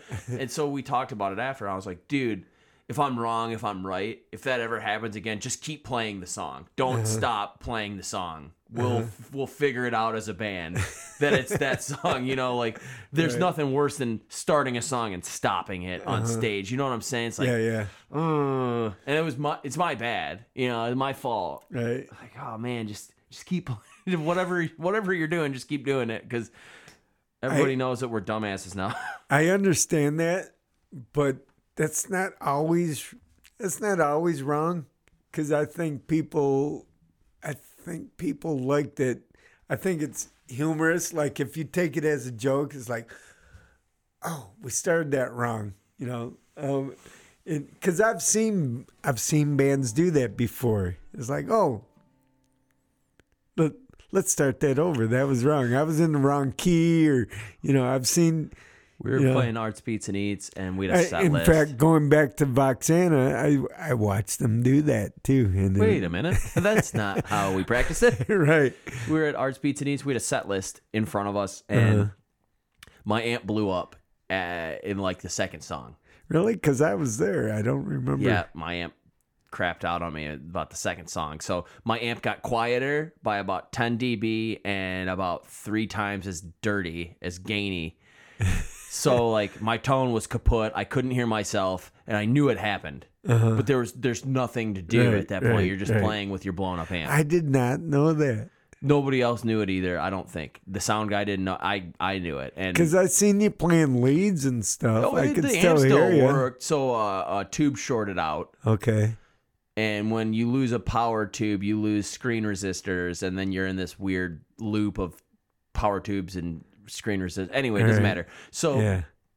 I'm like frazzled because my amp's blown up, and I call, I announce over the the P A that the next song is this song, and I go to start playing it, and Mike, the guitar player, goes, "That's not the song. That's not the song." And I was like, What, what, whatever, you know, like uh-huh. I'm just like frazzled and pissed off. I'm like, whatever, dude, play, uh-huh. play whatever you want. And he's like, I don't know what to play. I'm like, oh my God, somebody just play something for the love of God. Just somebody play something, please. Dead air is the worst yeah. thing on stage. Yeah.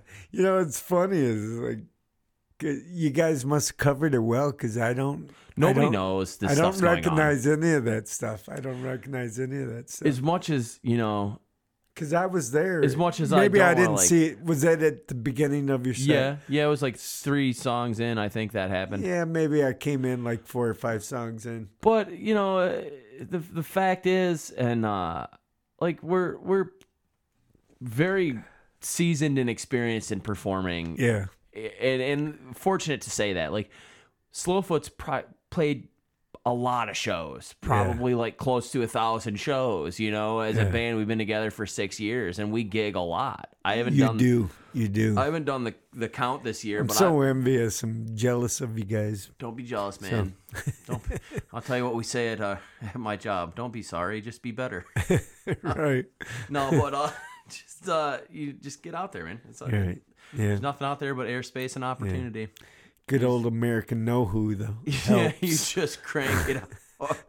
Good old well, American know-who. Well, if we did if we did one hundred gigs this year, I would wager to guess that twenty of them are really good and cool. Yeah. You know, um, I'm, a, I'm, I'm about to start saying, like, when we get booked for private parties, I'm about to start issuing caveats or just saying, like, just saying, like, having an honest conversation with the person uh-huh. that's booking a band for their party. Like, hey, man, like... uh. We'll come and we'll we'll put up our P A and we'll play music, but like, are you sure you don't want just like you just don't want like a jukebox? Are you sure you don't want like right. just a D J? Like right. you don't want to just play like Lil Jon or something? Like, right, right, will right. your guests enjoy that more than what? Do you know what we yeah. do? Right. Like you understand, we're not like a live karaoke we're, band. Yeah, right? we're not. We're not a. We're not a wedding band. Right. You get that right? Yeah. Like because we've played private parties that were awesome, and then we. We play private parties all the time There's like the entire party's two hundred feet away from us. Yeah. And we're just, we're, I mean, we're playing. We yeah. brought our P A, brought our lights. We're putting on a show. There's one person watching, and it's just like, well, this is practice, I guess. But like, I, we could have practiced in the basement without bringing our P A system across town. That's what I I feel is um,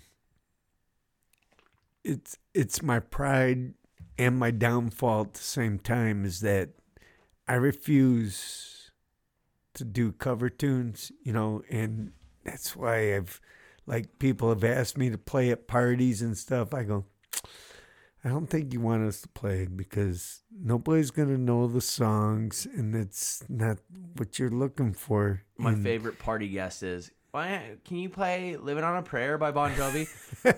No, we don't know it. Well, it's really easy. Okay, I still don't know it. Well, it just go. I know how it goes. I don't know it. I don't know the song, dude. It's not like a, you don't just push a button. Do, are you like? Oh yeah. Oh wow wow wow.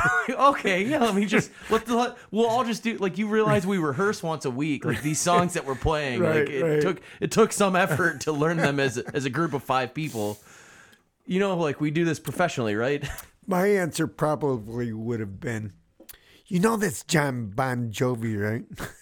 John Bonif Jovi. So this, we're playing this party. This girl comes up to us. And she goes, you play something we I can shake my ass to? And Mike, our guitar player, goes, you can shake your ass to anything. That's like the most honest answer. What do you, what do you mean? Right. You shake your ass to whatever you want. And, uh, I was like, all right, I'll play something for you to shake your ass to. We played Don't Let Me Down by the Beatles. There you go. I, I don't know what to do for you. You know, like, I don't know what you want. We're not, we are not the cover band that you thought you hired. Right. There there are those bands yeah. out there. Those That band does exist. We are not you know, them, though. We, you know, we had this, see, um, I'm torn because. Like Natalie Imbruglia? I don't know who that is, but. God bless her. Okay. It might, it might or not, might not be her. I don't know. Anyway, sorry. No, you know, I'm a singer-songwriter, so my goal is to get my songs out there to play, you know. And uh, a band member the other night was like, so what cover songs are we going to do? And I said, nothing. We're not doing. Would this nothing. be the newest band member? No. Okay. No, it would not be. No. Um, this guy, that guy is fucking right on, man. Um, and I, I'm not, you know, I don't want to no, talk. You're not dogging on nobody. I'm not dogging on anybody, but we've had this conversation before, and I'm not, I don't want to play cover songs. I, I mean, I could go further into it. I just don't want to play cover well, songs. You know, I want like to play you, my songs. When you come up to like open mic, like you, will you'll sing like a Black Sabbath song, yeah. or uh, we'll do like a um, a Doors song or something. Yeah, yeah. And that's just fooling around, but that's yeah. not your thing. Yeah. And that's okay. Yeah. Yeah. And that's okay. You know, yeah. you do your thing, and your thing's cool. Like I, we've played, we've played a lot of shows together, Robert, yeah. and it's always a good time. Yeah, I, th- I like the songs you yeah. write. I think oh, they're, they're fantastic, you. You and uh, I like, I really like the iteration of Robert Lewis Band when you had um, Paul and Ken Murphy playing drums, and Chris Brown on bass, and uh, Coogan was playing guitar Coogan with was you guys. Playing other guitar, that was yeah. so cool. You yeah, guys, I think was... we played a show together at the V F W Hall. Yes, we did. And you guys oh, were no, on no. fire, man. No, the V F W Hall was uh, Billy Ferris. Really? Yeah. On bass or guitar? Guitar. You guys were on fire. Yeah, that was Billy Ferris. You guys packed dance floor the entire time. All night long. That was one of our better gigs, yeah. When I was sixteen, I was twenty-one. I don't know if those right. are the right words or not, yeah. but the dance floor was just packed, you know. Yeah. I know your songs. Hey, Marlena. Uh, there's somebody. You guys should do a Robert Lewis song. I would. Do Hey, Marlena. Okay. I'll tell you the chords. So, not right now. Is it G?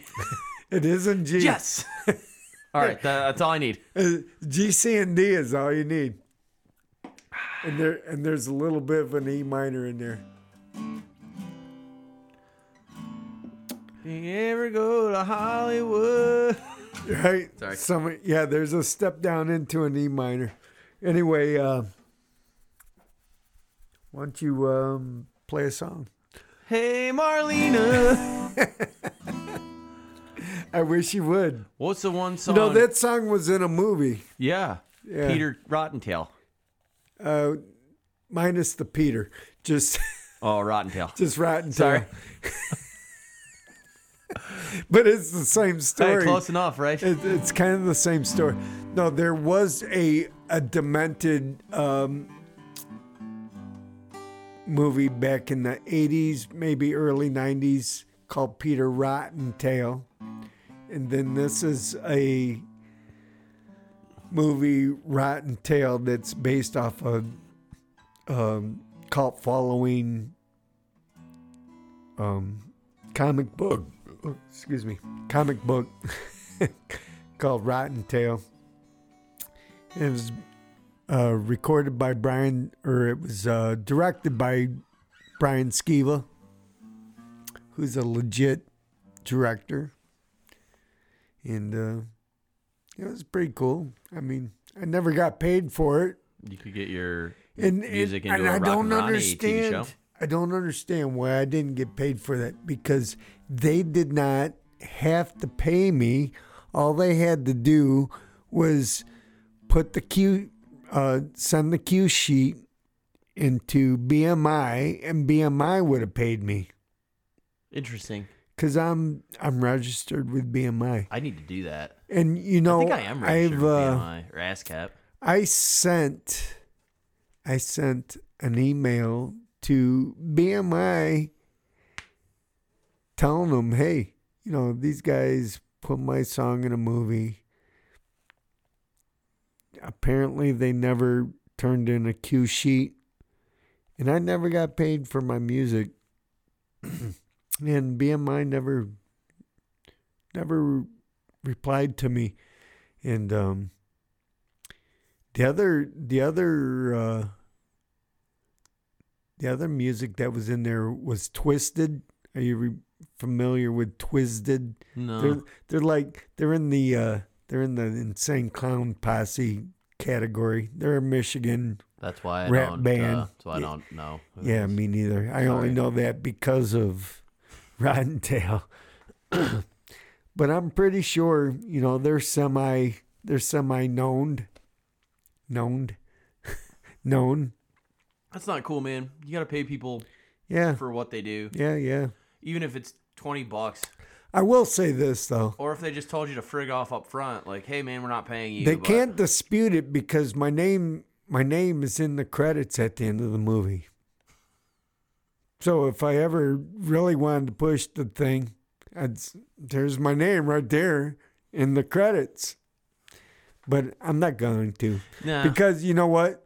Um, I found out that it was a B movie to begin with. It was a silly movie.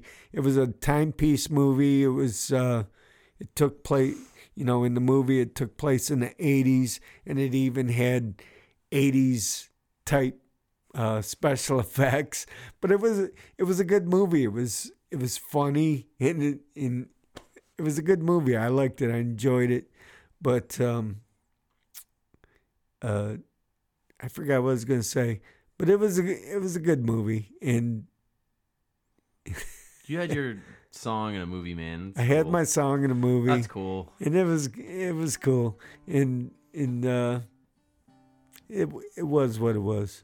So, anyway, why don't you play a song? You play a song. Why don't I play a song? And I'm going to go pee. Okay.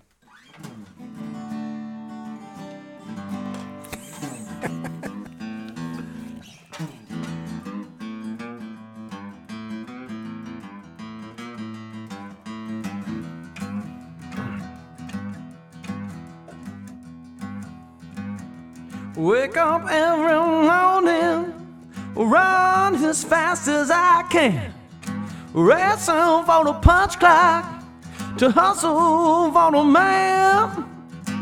Don't let the rat race bring you down to your knees.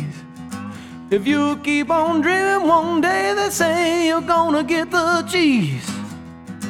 You keep on dreaming, the telephone keeps on ringing, the emails keep on streaming in, and the postman keeps on screaming and saying, no more daily grinding with your ear on the phone. I'm gonna have to quit my dead and desk job and I'm striking out on my own. But they said, don't you, don't you, don't you quit your day job now. If you could choose, I know you play the blues. Well, it's good for thrills, but you got to pay your bills, alright.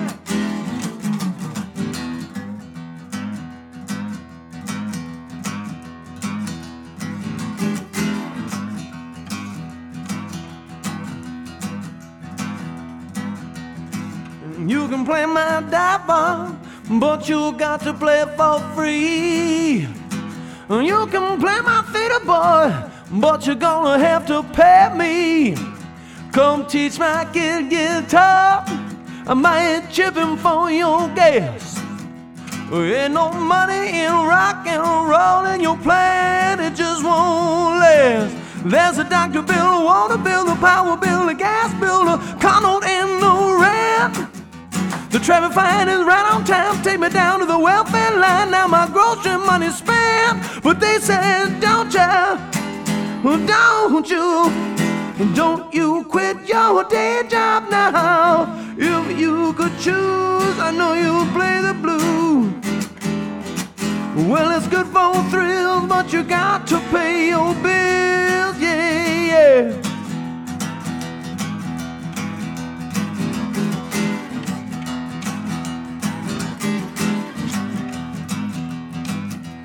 Friday night you'll find me on Radio Americana, hanging out with Robert Lewis, or going right down down. You just find me one day, fast asleep in my bed.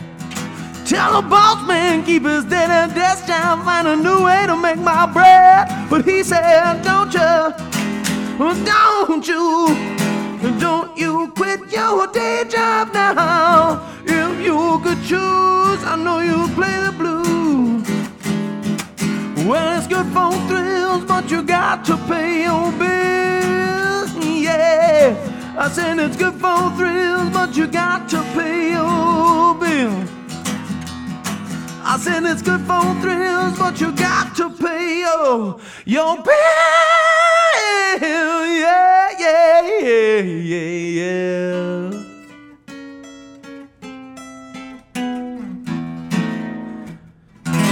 Ooh, yeah. All right, that's cool. The song's called Day Job, written by Pete Zychek, our keyboard player. Oh, dig it, dig it. So, um, you're saying you, uh, you're. You're not a member of B M I or ASCAP or anything? I I registered for B M I when Dirty Basement Blues put out our record years and years ago. Okay. So I'm still a member, right? You don't have to pay dues every year, do you? Um, no, you don't. It's free, but... I guess um, I better check the registry. I mean, you can... register as, are you the sole songwriter or is it a group thing? I think so. I think, it's interesting how royalties work, because if you wrote the words and melody for a song, you are considered the songwriter, right? So you could come to practice. We're in a band. You can come to practice with the entire chord progression uh-huh. and a theme, but I yeah. wrote the words, right, and the melody. It's my song. Because a melody is a song. But it's kind of crap. But either way, that's that's if you want to get litigious about it, right? Because that's really... Cause I've had this debate with people before. It's like, is, you know, the song is in the melody and the words. Sure. Right? So, because nobody nobody whistles chord changes. Unless it's besides like me, smoke on the water.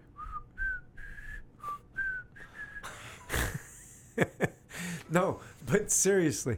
So I, I, so I don't know. I don't know the legality of that. So maybe you should check that or whatever. Well, you know, the, the songs but, were all written by so me or Pete do, on the record. So, I mean, it would be, it's going to be Grimaldi, Grimaldi's right. I check, I check, yeah. whatever or, on the record. Yeah, or you could... You could re-up as that or re-up as Slowfoot, slow whatever. Um, um, I want to collect all of my millions that I'm going to get from this record. Right, right. So, yeah, that's not going to happen.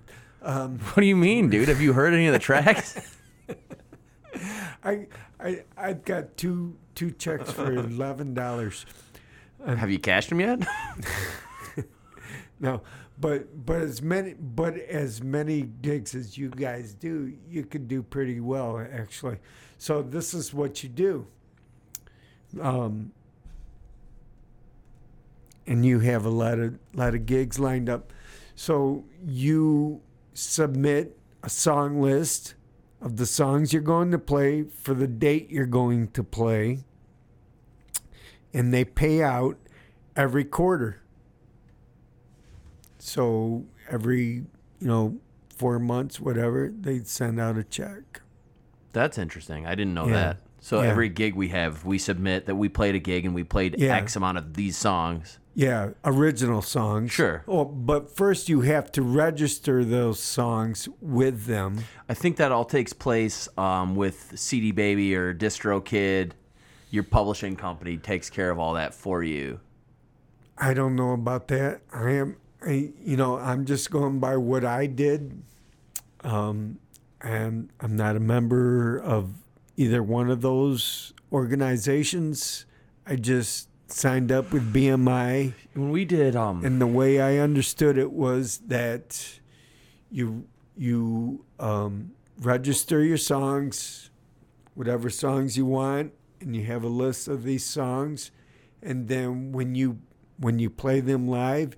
You submit a set list of what you're playing. This is the way I understand it. I could be wrong, but I have received a couple of checks from playing. Uh, and I'm gonna give a I'm gonna give a plug to this place, even though I don't like the owner. And we had a an uh, an outfalling, but. Third Monk Brewing Company is the only place that I know that pays into uh, royalties. So when whenever they have somebody that plays music there, if they play original music, they get paid if they're registered.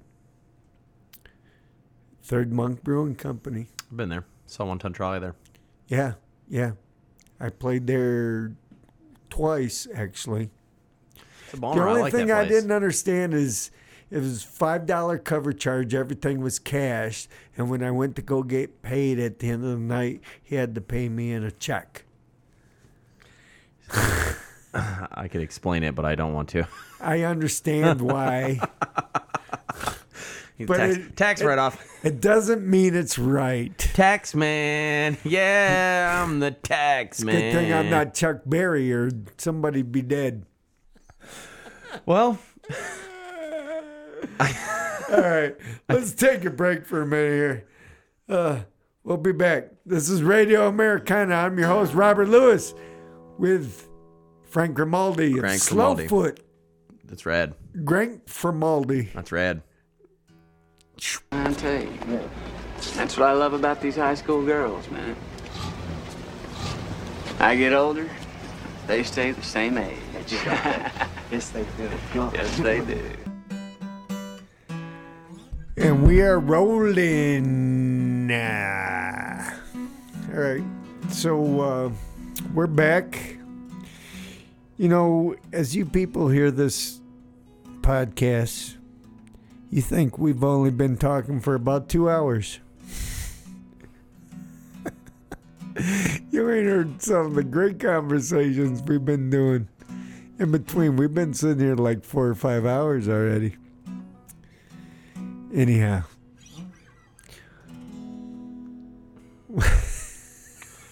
beautiful thing. Well, I'm having a great time. Hey, thanks for having me on. A couple shots, a few beers later. Hey, thanks for coming out, man. I've I really had a good time. I was not expecting this to be so much fun. Not that I don't think you're not fun. No, I'm not a fun person. Nah, you're such a drag, dude. I really am. Fucking bummer. The Polish call me Bummerski. Bummerski. Bummerski. So, um, what are some of your favorite movies? What's your... Oh, man.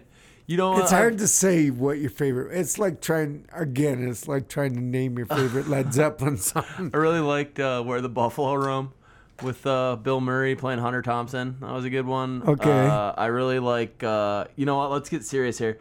Uh, the Shawshank Redemption, fantastic movie. You like that movie? Oh, absolutely. Just yeah. Uh, all time, one of the all time classics. Uh, I think if that that's one of those movies, and everybody's got these where. You're flipping through the T V channels, rainy yeah. day. Yeah. If the Shawshank Redemption's on, you watch it. Doesn't matter yeah, where it's yeah. at. I will watch the rest yeah, of it. There, I have movies like that. Everybody's got those movies. Yeah. Uh, Godfather one and two, more than three. Uh, I like uh, Goodfellas. Um, oh yeah, Goodfellas. Casino's good There's too. There's so many good. I like the movies with with the lines that you can recite. You know. What do you mean I'm funny? You made me put your fucking head in a vice. So uh, I like that. I uh, newer movies. I really liked. Um, I really liked um, Chef with. Uh, oh, what's his yeah, name? Yeah, yeah, yeah. I saw that. Oh, the uh, Jon Favreau. Yeah, yeah. It was a good movie. It was just. Yeah. It was fun. It was funny. It was. Uh, it was cute. Yeah. Uh, I liked that. Uh, favorite movies. Uh, Fight Club. I loved that movie when I was yeah. a kid. Did you ever read the book? Yep. Yeah, me Chuck too. Palahniuk. Yeah. I read Choke too. Um, yeah, I did too. I did. I think that, that there was so one weird, other man. weird, one other book, Monsters. Monsters. Yeah, I kind of read like half of it. Mon- I think or Monster. Yeah, something like yeah. that. Yeah, I I started reading I, that one. He's Chuck, Chuck Palahniuk. Palahniuk. Palahniuk. Palahniuk. I don't know. Yeah, yeah. I, I, He's a weirdo. I've got a book from. Uh, my my son bought me a book of his for Christmas. I still haven't finished it. It, was, it wasn't it wasn't as good as those other books. So, so uh, favorite movies, man. Uh, I like the older ones, though, like from the sixties and seventies. You know what I really like is uh, The Natural with Robert Redford. Yeah, that's, that's a good, a good one. That's a good one. Um, Animal House. Yeah, of course. That's a great yeah, one. Yeah. I mean, just those, that that movie taught me how to be a drunken idiot, a fat drunk idiot. And uh, you know what? It is a good way to go through life, I'd say. It's uh, it's worked for me. Fat and drunk. It's worked for me, you know. I can't uh, can't deny it. I've had a good time. Uh, no, but uh, there was in the in the movie uh, Where the Buffalo Roam, which is based off of uh, yeah. uh, On the Campaign Trail seventy-two, the Hunter Thompson novel yeah. and uh, book, whatever you want to call it. He says. Uh, I'd never advocate drugs, alcohol, violence, or insanity to anybody, but in my case, it's worked. And uh, I mean, that's just that's just Hunter Thompson to the bone. And yeah. uh, I lo- I liked Fear and Loathing too, but that one it yeah, that one gets real heavy. Yeah, uh, it's probably a more accurate portrayal. Did you ever read that book? I did. Yeah, me yep. too. Yeah, I, I read I that knew, one. And and I'm proud that I knew about the book before the movie. I like The Rum Diary, too. I think The Rum Diary was the first book I read by Hunter Thompson. Did you ever read his Hell's Angels book? I haven't read Hell's Angels. That's weird. I mean, that that was like his first major book. You I know. know he got beat to shit by them. He did. He did at the end of the book, yeah. But, yeah, he was gonzo. He was just different. He was a different cat. And, you know, he had he uh, cremated, and he had his ashes mixed with... some fireworks shot out of they a cannon. Shot out the fireworks, the gonzo yeah. fist cannon, yeah, the double thumbed fist. So it's it's interesting. Um, his life, uh, I I read. It was like a schedule of his consumption throughout the day. Have you ever seen anything like that? No. So he would wake up at like two in the afternoon and um, start snorting cocaine and drinking Chivas Regal on ice. Um, he would uh, smoke weed and write and drink coffee and you like it was like everything he did throughout the day. It was like cocaine, coffee, Dove Bar, write, cocaine, cocaine, cocaine, Shivas, ice, cocaine, more Shivas, more ice, cocaine, Dunhill, Dunhill, Dunhill, cocaine, wow. Shivas. And then it was like, so it was like, go to the, go into town, go to the restaurant, order apple fritters, order a full, like, th- he would go into restaurants and order seven course meals and then order it again and say, I'll take another uh, round. And they said, another round. Yeah, food, drinks, the whole nine. How old was he when he died? Like, uh, I don't know. He's I think up, he was in his sixties. fifties? sixties or seventies, I want to yeah, say. That old? But uh, it was, like, he would eat and drink, eat and drink, and then it was, then it was like, start, he'd get back home, start, it was like, start seriously drinking, really lean into the coke, yeah. and start writing. And it was like dawn, Dove bars, jacuzzi bath, bed. You go to bed at like nine a.m. Like, this guy was just a nutcase. I remember something about uh, something about guns. He was shooting at somebody that was on his property, like a neighbor. His neighbor. That, yeah, that didn't mean to be on his property, but he was like shooting at him with machine guns and shit. Brrr, get off my property. So anybody that ever played him in a movie, which was only two people, had to go stay with him in, at Rocky Creek, Colorado. One was Johnny Depp, and who was the other? Bill Murray. Bill Murray. Or okay. The Buffalo Room. Okay. And they, you had to go stay with him to play okay. him in the movie. You had to stay with him for a month. There or was two. another. There was another uh, actor though. Uh, um, it was uh, John Cusack. Yeah. So they all share the same stories. Okay. So John Cusack's story was, he shows up, Hunter's sober. He's writing through the day, answering letters, writing correspondence. Uh-huh. And uh, John Cusack was like, I was kind of disappointed. Um, you know, the, the man behind the mystery. And uh, uh-huh. I guess Hunter comes over and goes, don't worry. Later tonight, we'll get into it. And there will be games. And they played this game where they, they took pitching wedges and a shotgun. And uh, they're shooting wild turkey, and then they'd hit a golf ball up in the air, and you had to shoot it with the shotgun. And if you missed, you had to take another shot of wild turkey. Oh, okay. So the, then it sounds like a fun game. He makes he makes Johnny Depp duct tape some dynamite and black powder to a, a propane cylinder. You mean John Cusack? Uh, no, I think this is Johnny Depp. Oh, okay. I, I could be wrong, okay. But it was one of the two, John somebody, right? But.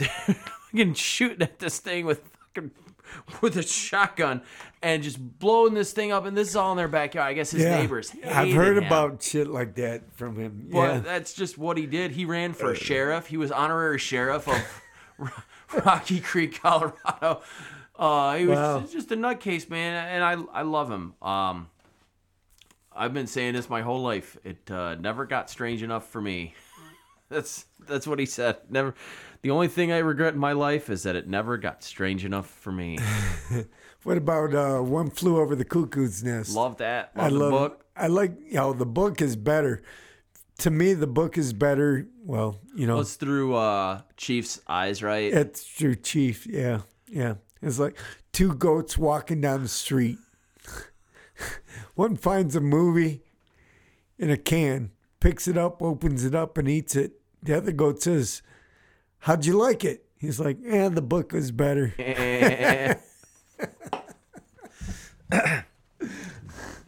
Juicy fruit.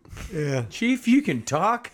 You sandbagging son of so, a bitch. I've been going through these old movies like uh, Cool Hand Luke. Mm-hmm. Great fucking movie. That's Newman, right? Uh, that's Paul Newman. And... Um, Um, The Dirty Dozen I watched recently. I see that one. I haven't, I haven't seen movie. that one. That's a, such a good movie. I mean, it's so unrealistic, but it's, it's those good. Old movies have this like they have feel a mag- to them. Yeah, they're magic. Where There's it's like mag- that's a movie. yeah, that's yeah. a film. Like yeah, that's yeah. a movie. Movie. Yeah. Like these new movies. I don't know. Everything's like. Superheroes now. Without getting into it, well, it's just everything's got to push a message other than the message of the film. Yeah. Yeah. And I'm not even trying to get into like woke culture or cancel culture or anything like that. But no, no, you can even remove that. But everything's got this other narrative to it. And it's like, can't we? Can we just? Can we just have like some entertainment that's literally just entertainment? Could we? Could can we have right, one thing right. where the movie's just a movie, right. where there doesn't have to be an overlying underlying theme exactly. or overtone of bullshit? Yeah, yeah, yeah. Whatever. I'm yeah. sorry, crucify me. Yeah. But you know. Sometimes we don't need to be heavy on yeah. everything we do. Sometimes we could just enjoy life a little bit. It's okay. Dig it. Enjoying life is okay, and it's it is okay. Everybody, that's right. you could you could just have a good time. How about um, how about Easy Rider? Oh man, that movie's kind of sad. It is. It's a bummer at the end. Oh, the, like, the acid trip scene in the graveyard in oh, New yeah, Orleans. Yeah. That's a hard scene to watch, man. Yeah. The girl's crying, and it's like, shut that bitch that, up. Yeah, that was a bad trip. Uh, I'm like, I felt that to my bones, dude. You could feel that in your teeth. Like, oh, my God, I've been there. Yeah. I've been there. Make we it stop. We blew it, man. We blew it. Did you? Have you ever heard... Um, so sometimes when I don't have a guest, I... I uh, it just makes music with movies, and I did I did the Easy Rider soundtrack. That's a cool soundtrack, soundtrack man. It is. It's one of my favorite soundtracks of all time because every single song is, well, not every single song is solid, but there's some weird songs like I wasn't born to fall. I wanna be a bird. And the oh the what's the other one? The something Holy Rollers. Oh, I don't know that one. Yeah, it's a weird song on there. But I know it, I've seen the movie a hundred times, but yeah, me too.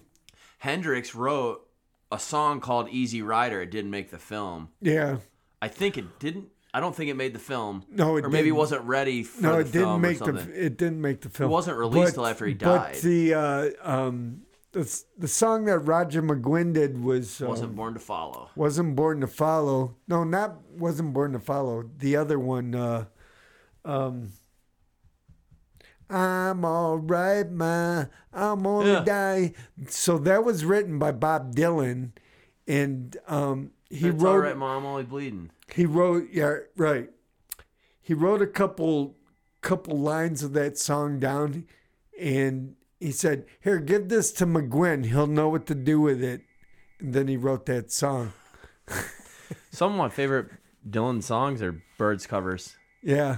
Mister Tambourine Man, that's yeah. such a cool cover. Yeah, exactly. It's just dripping in acid. It is. It is. It is. Ron's got a landline? Yeah, he does. He actually does. and, a, and an answering machine? Yep. And, and, he's got a cassette tape with, in there? With tape. Oh, my God. That's priceless. It's hilarious. You heard it here first, folks. Yeah, yeah.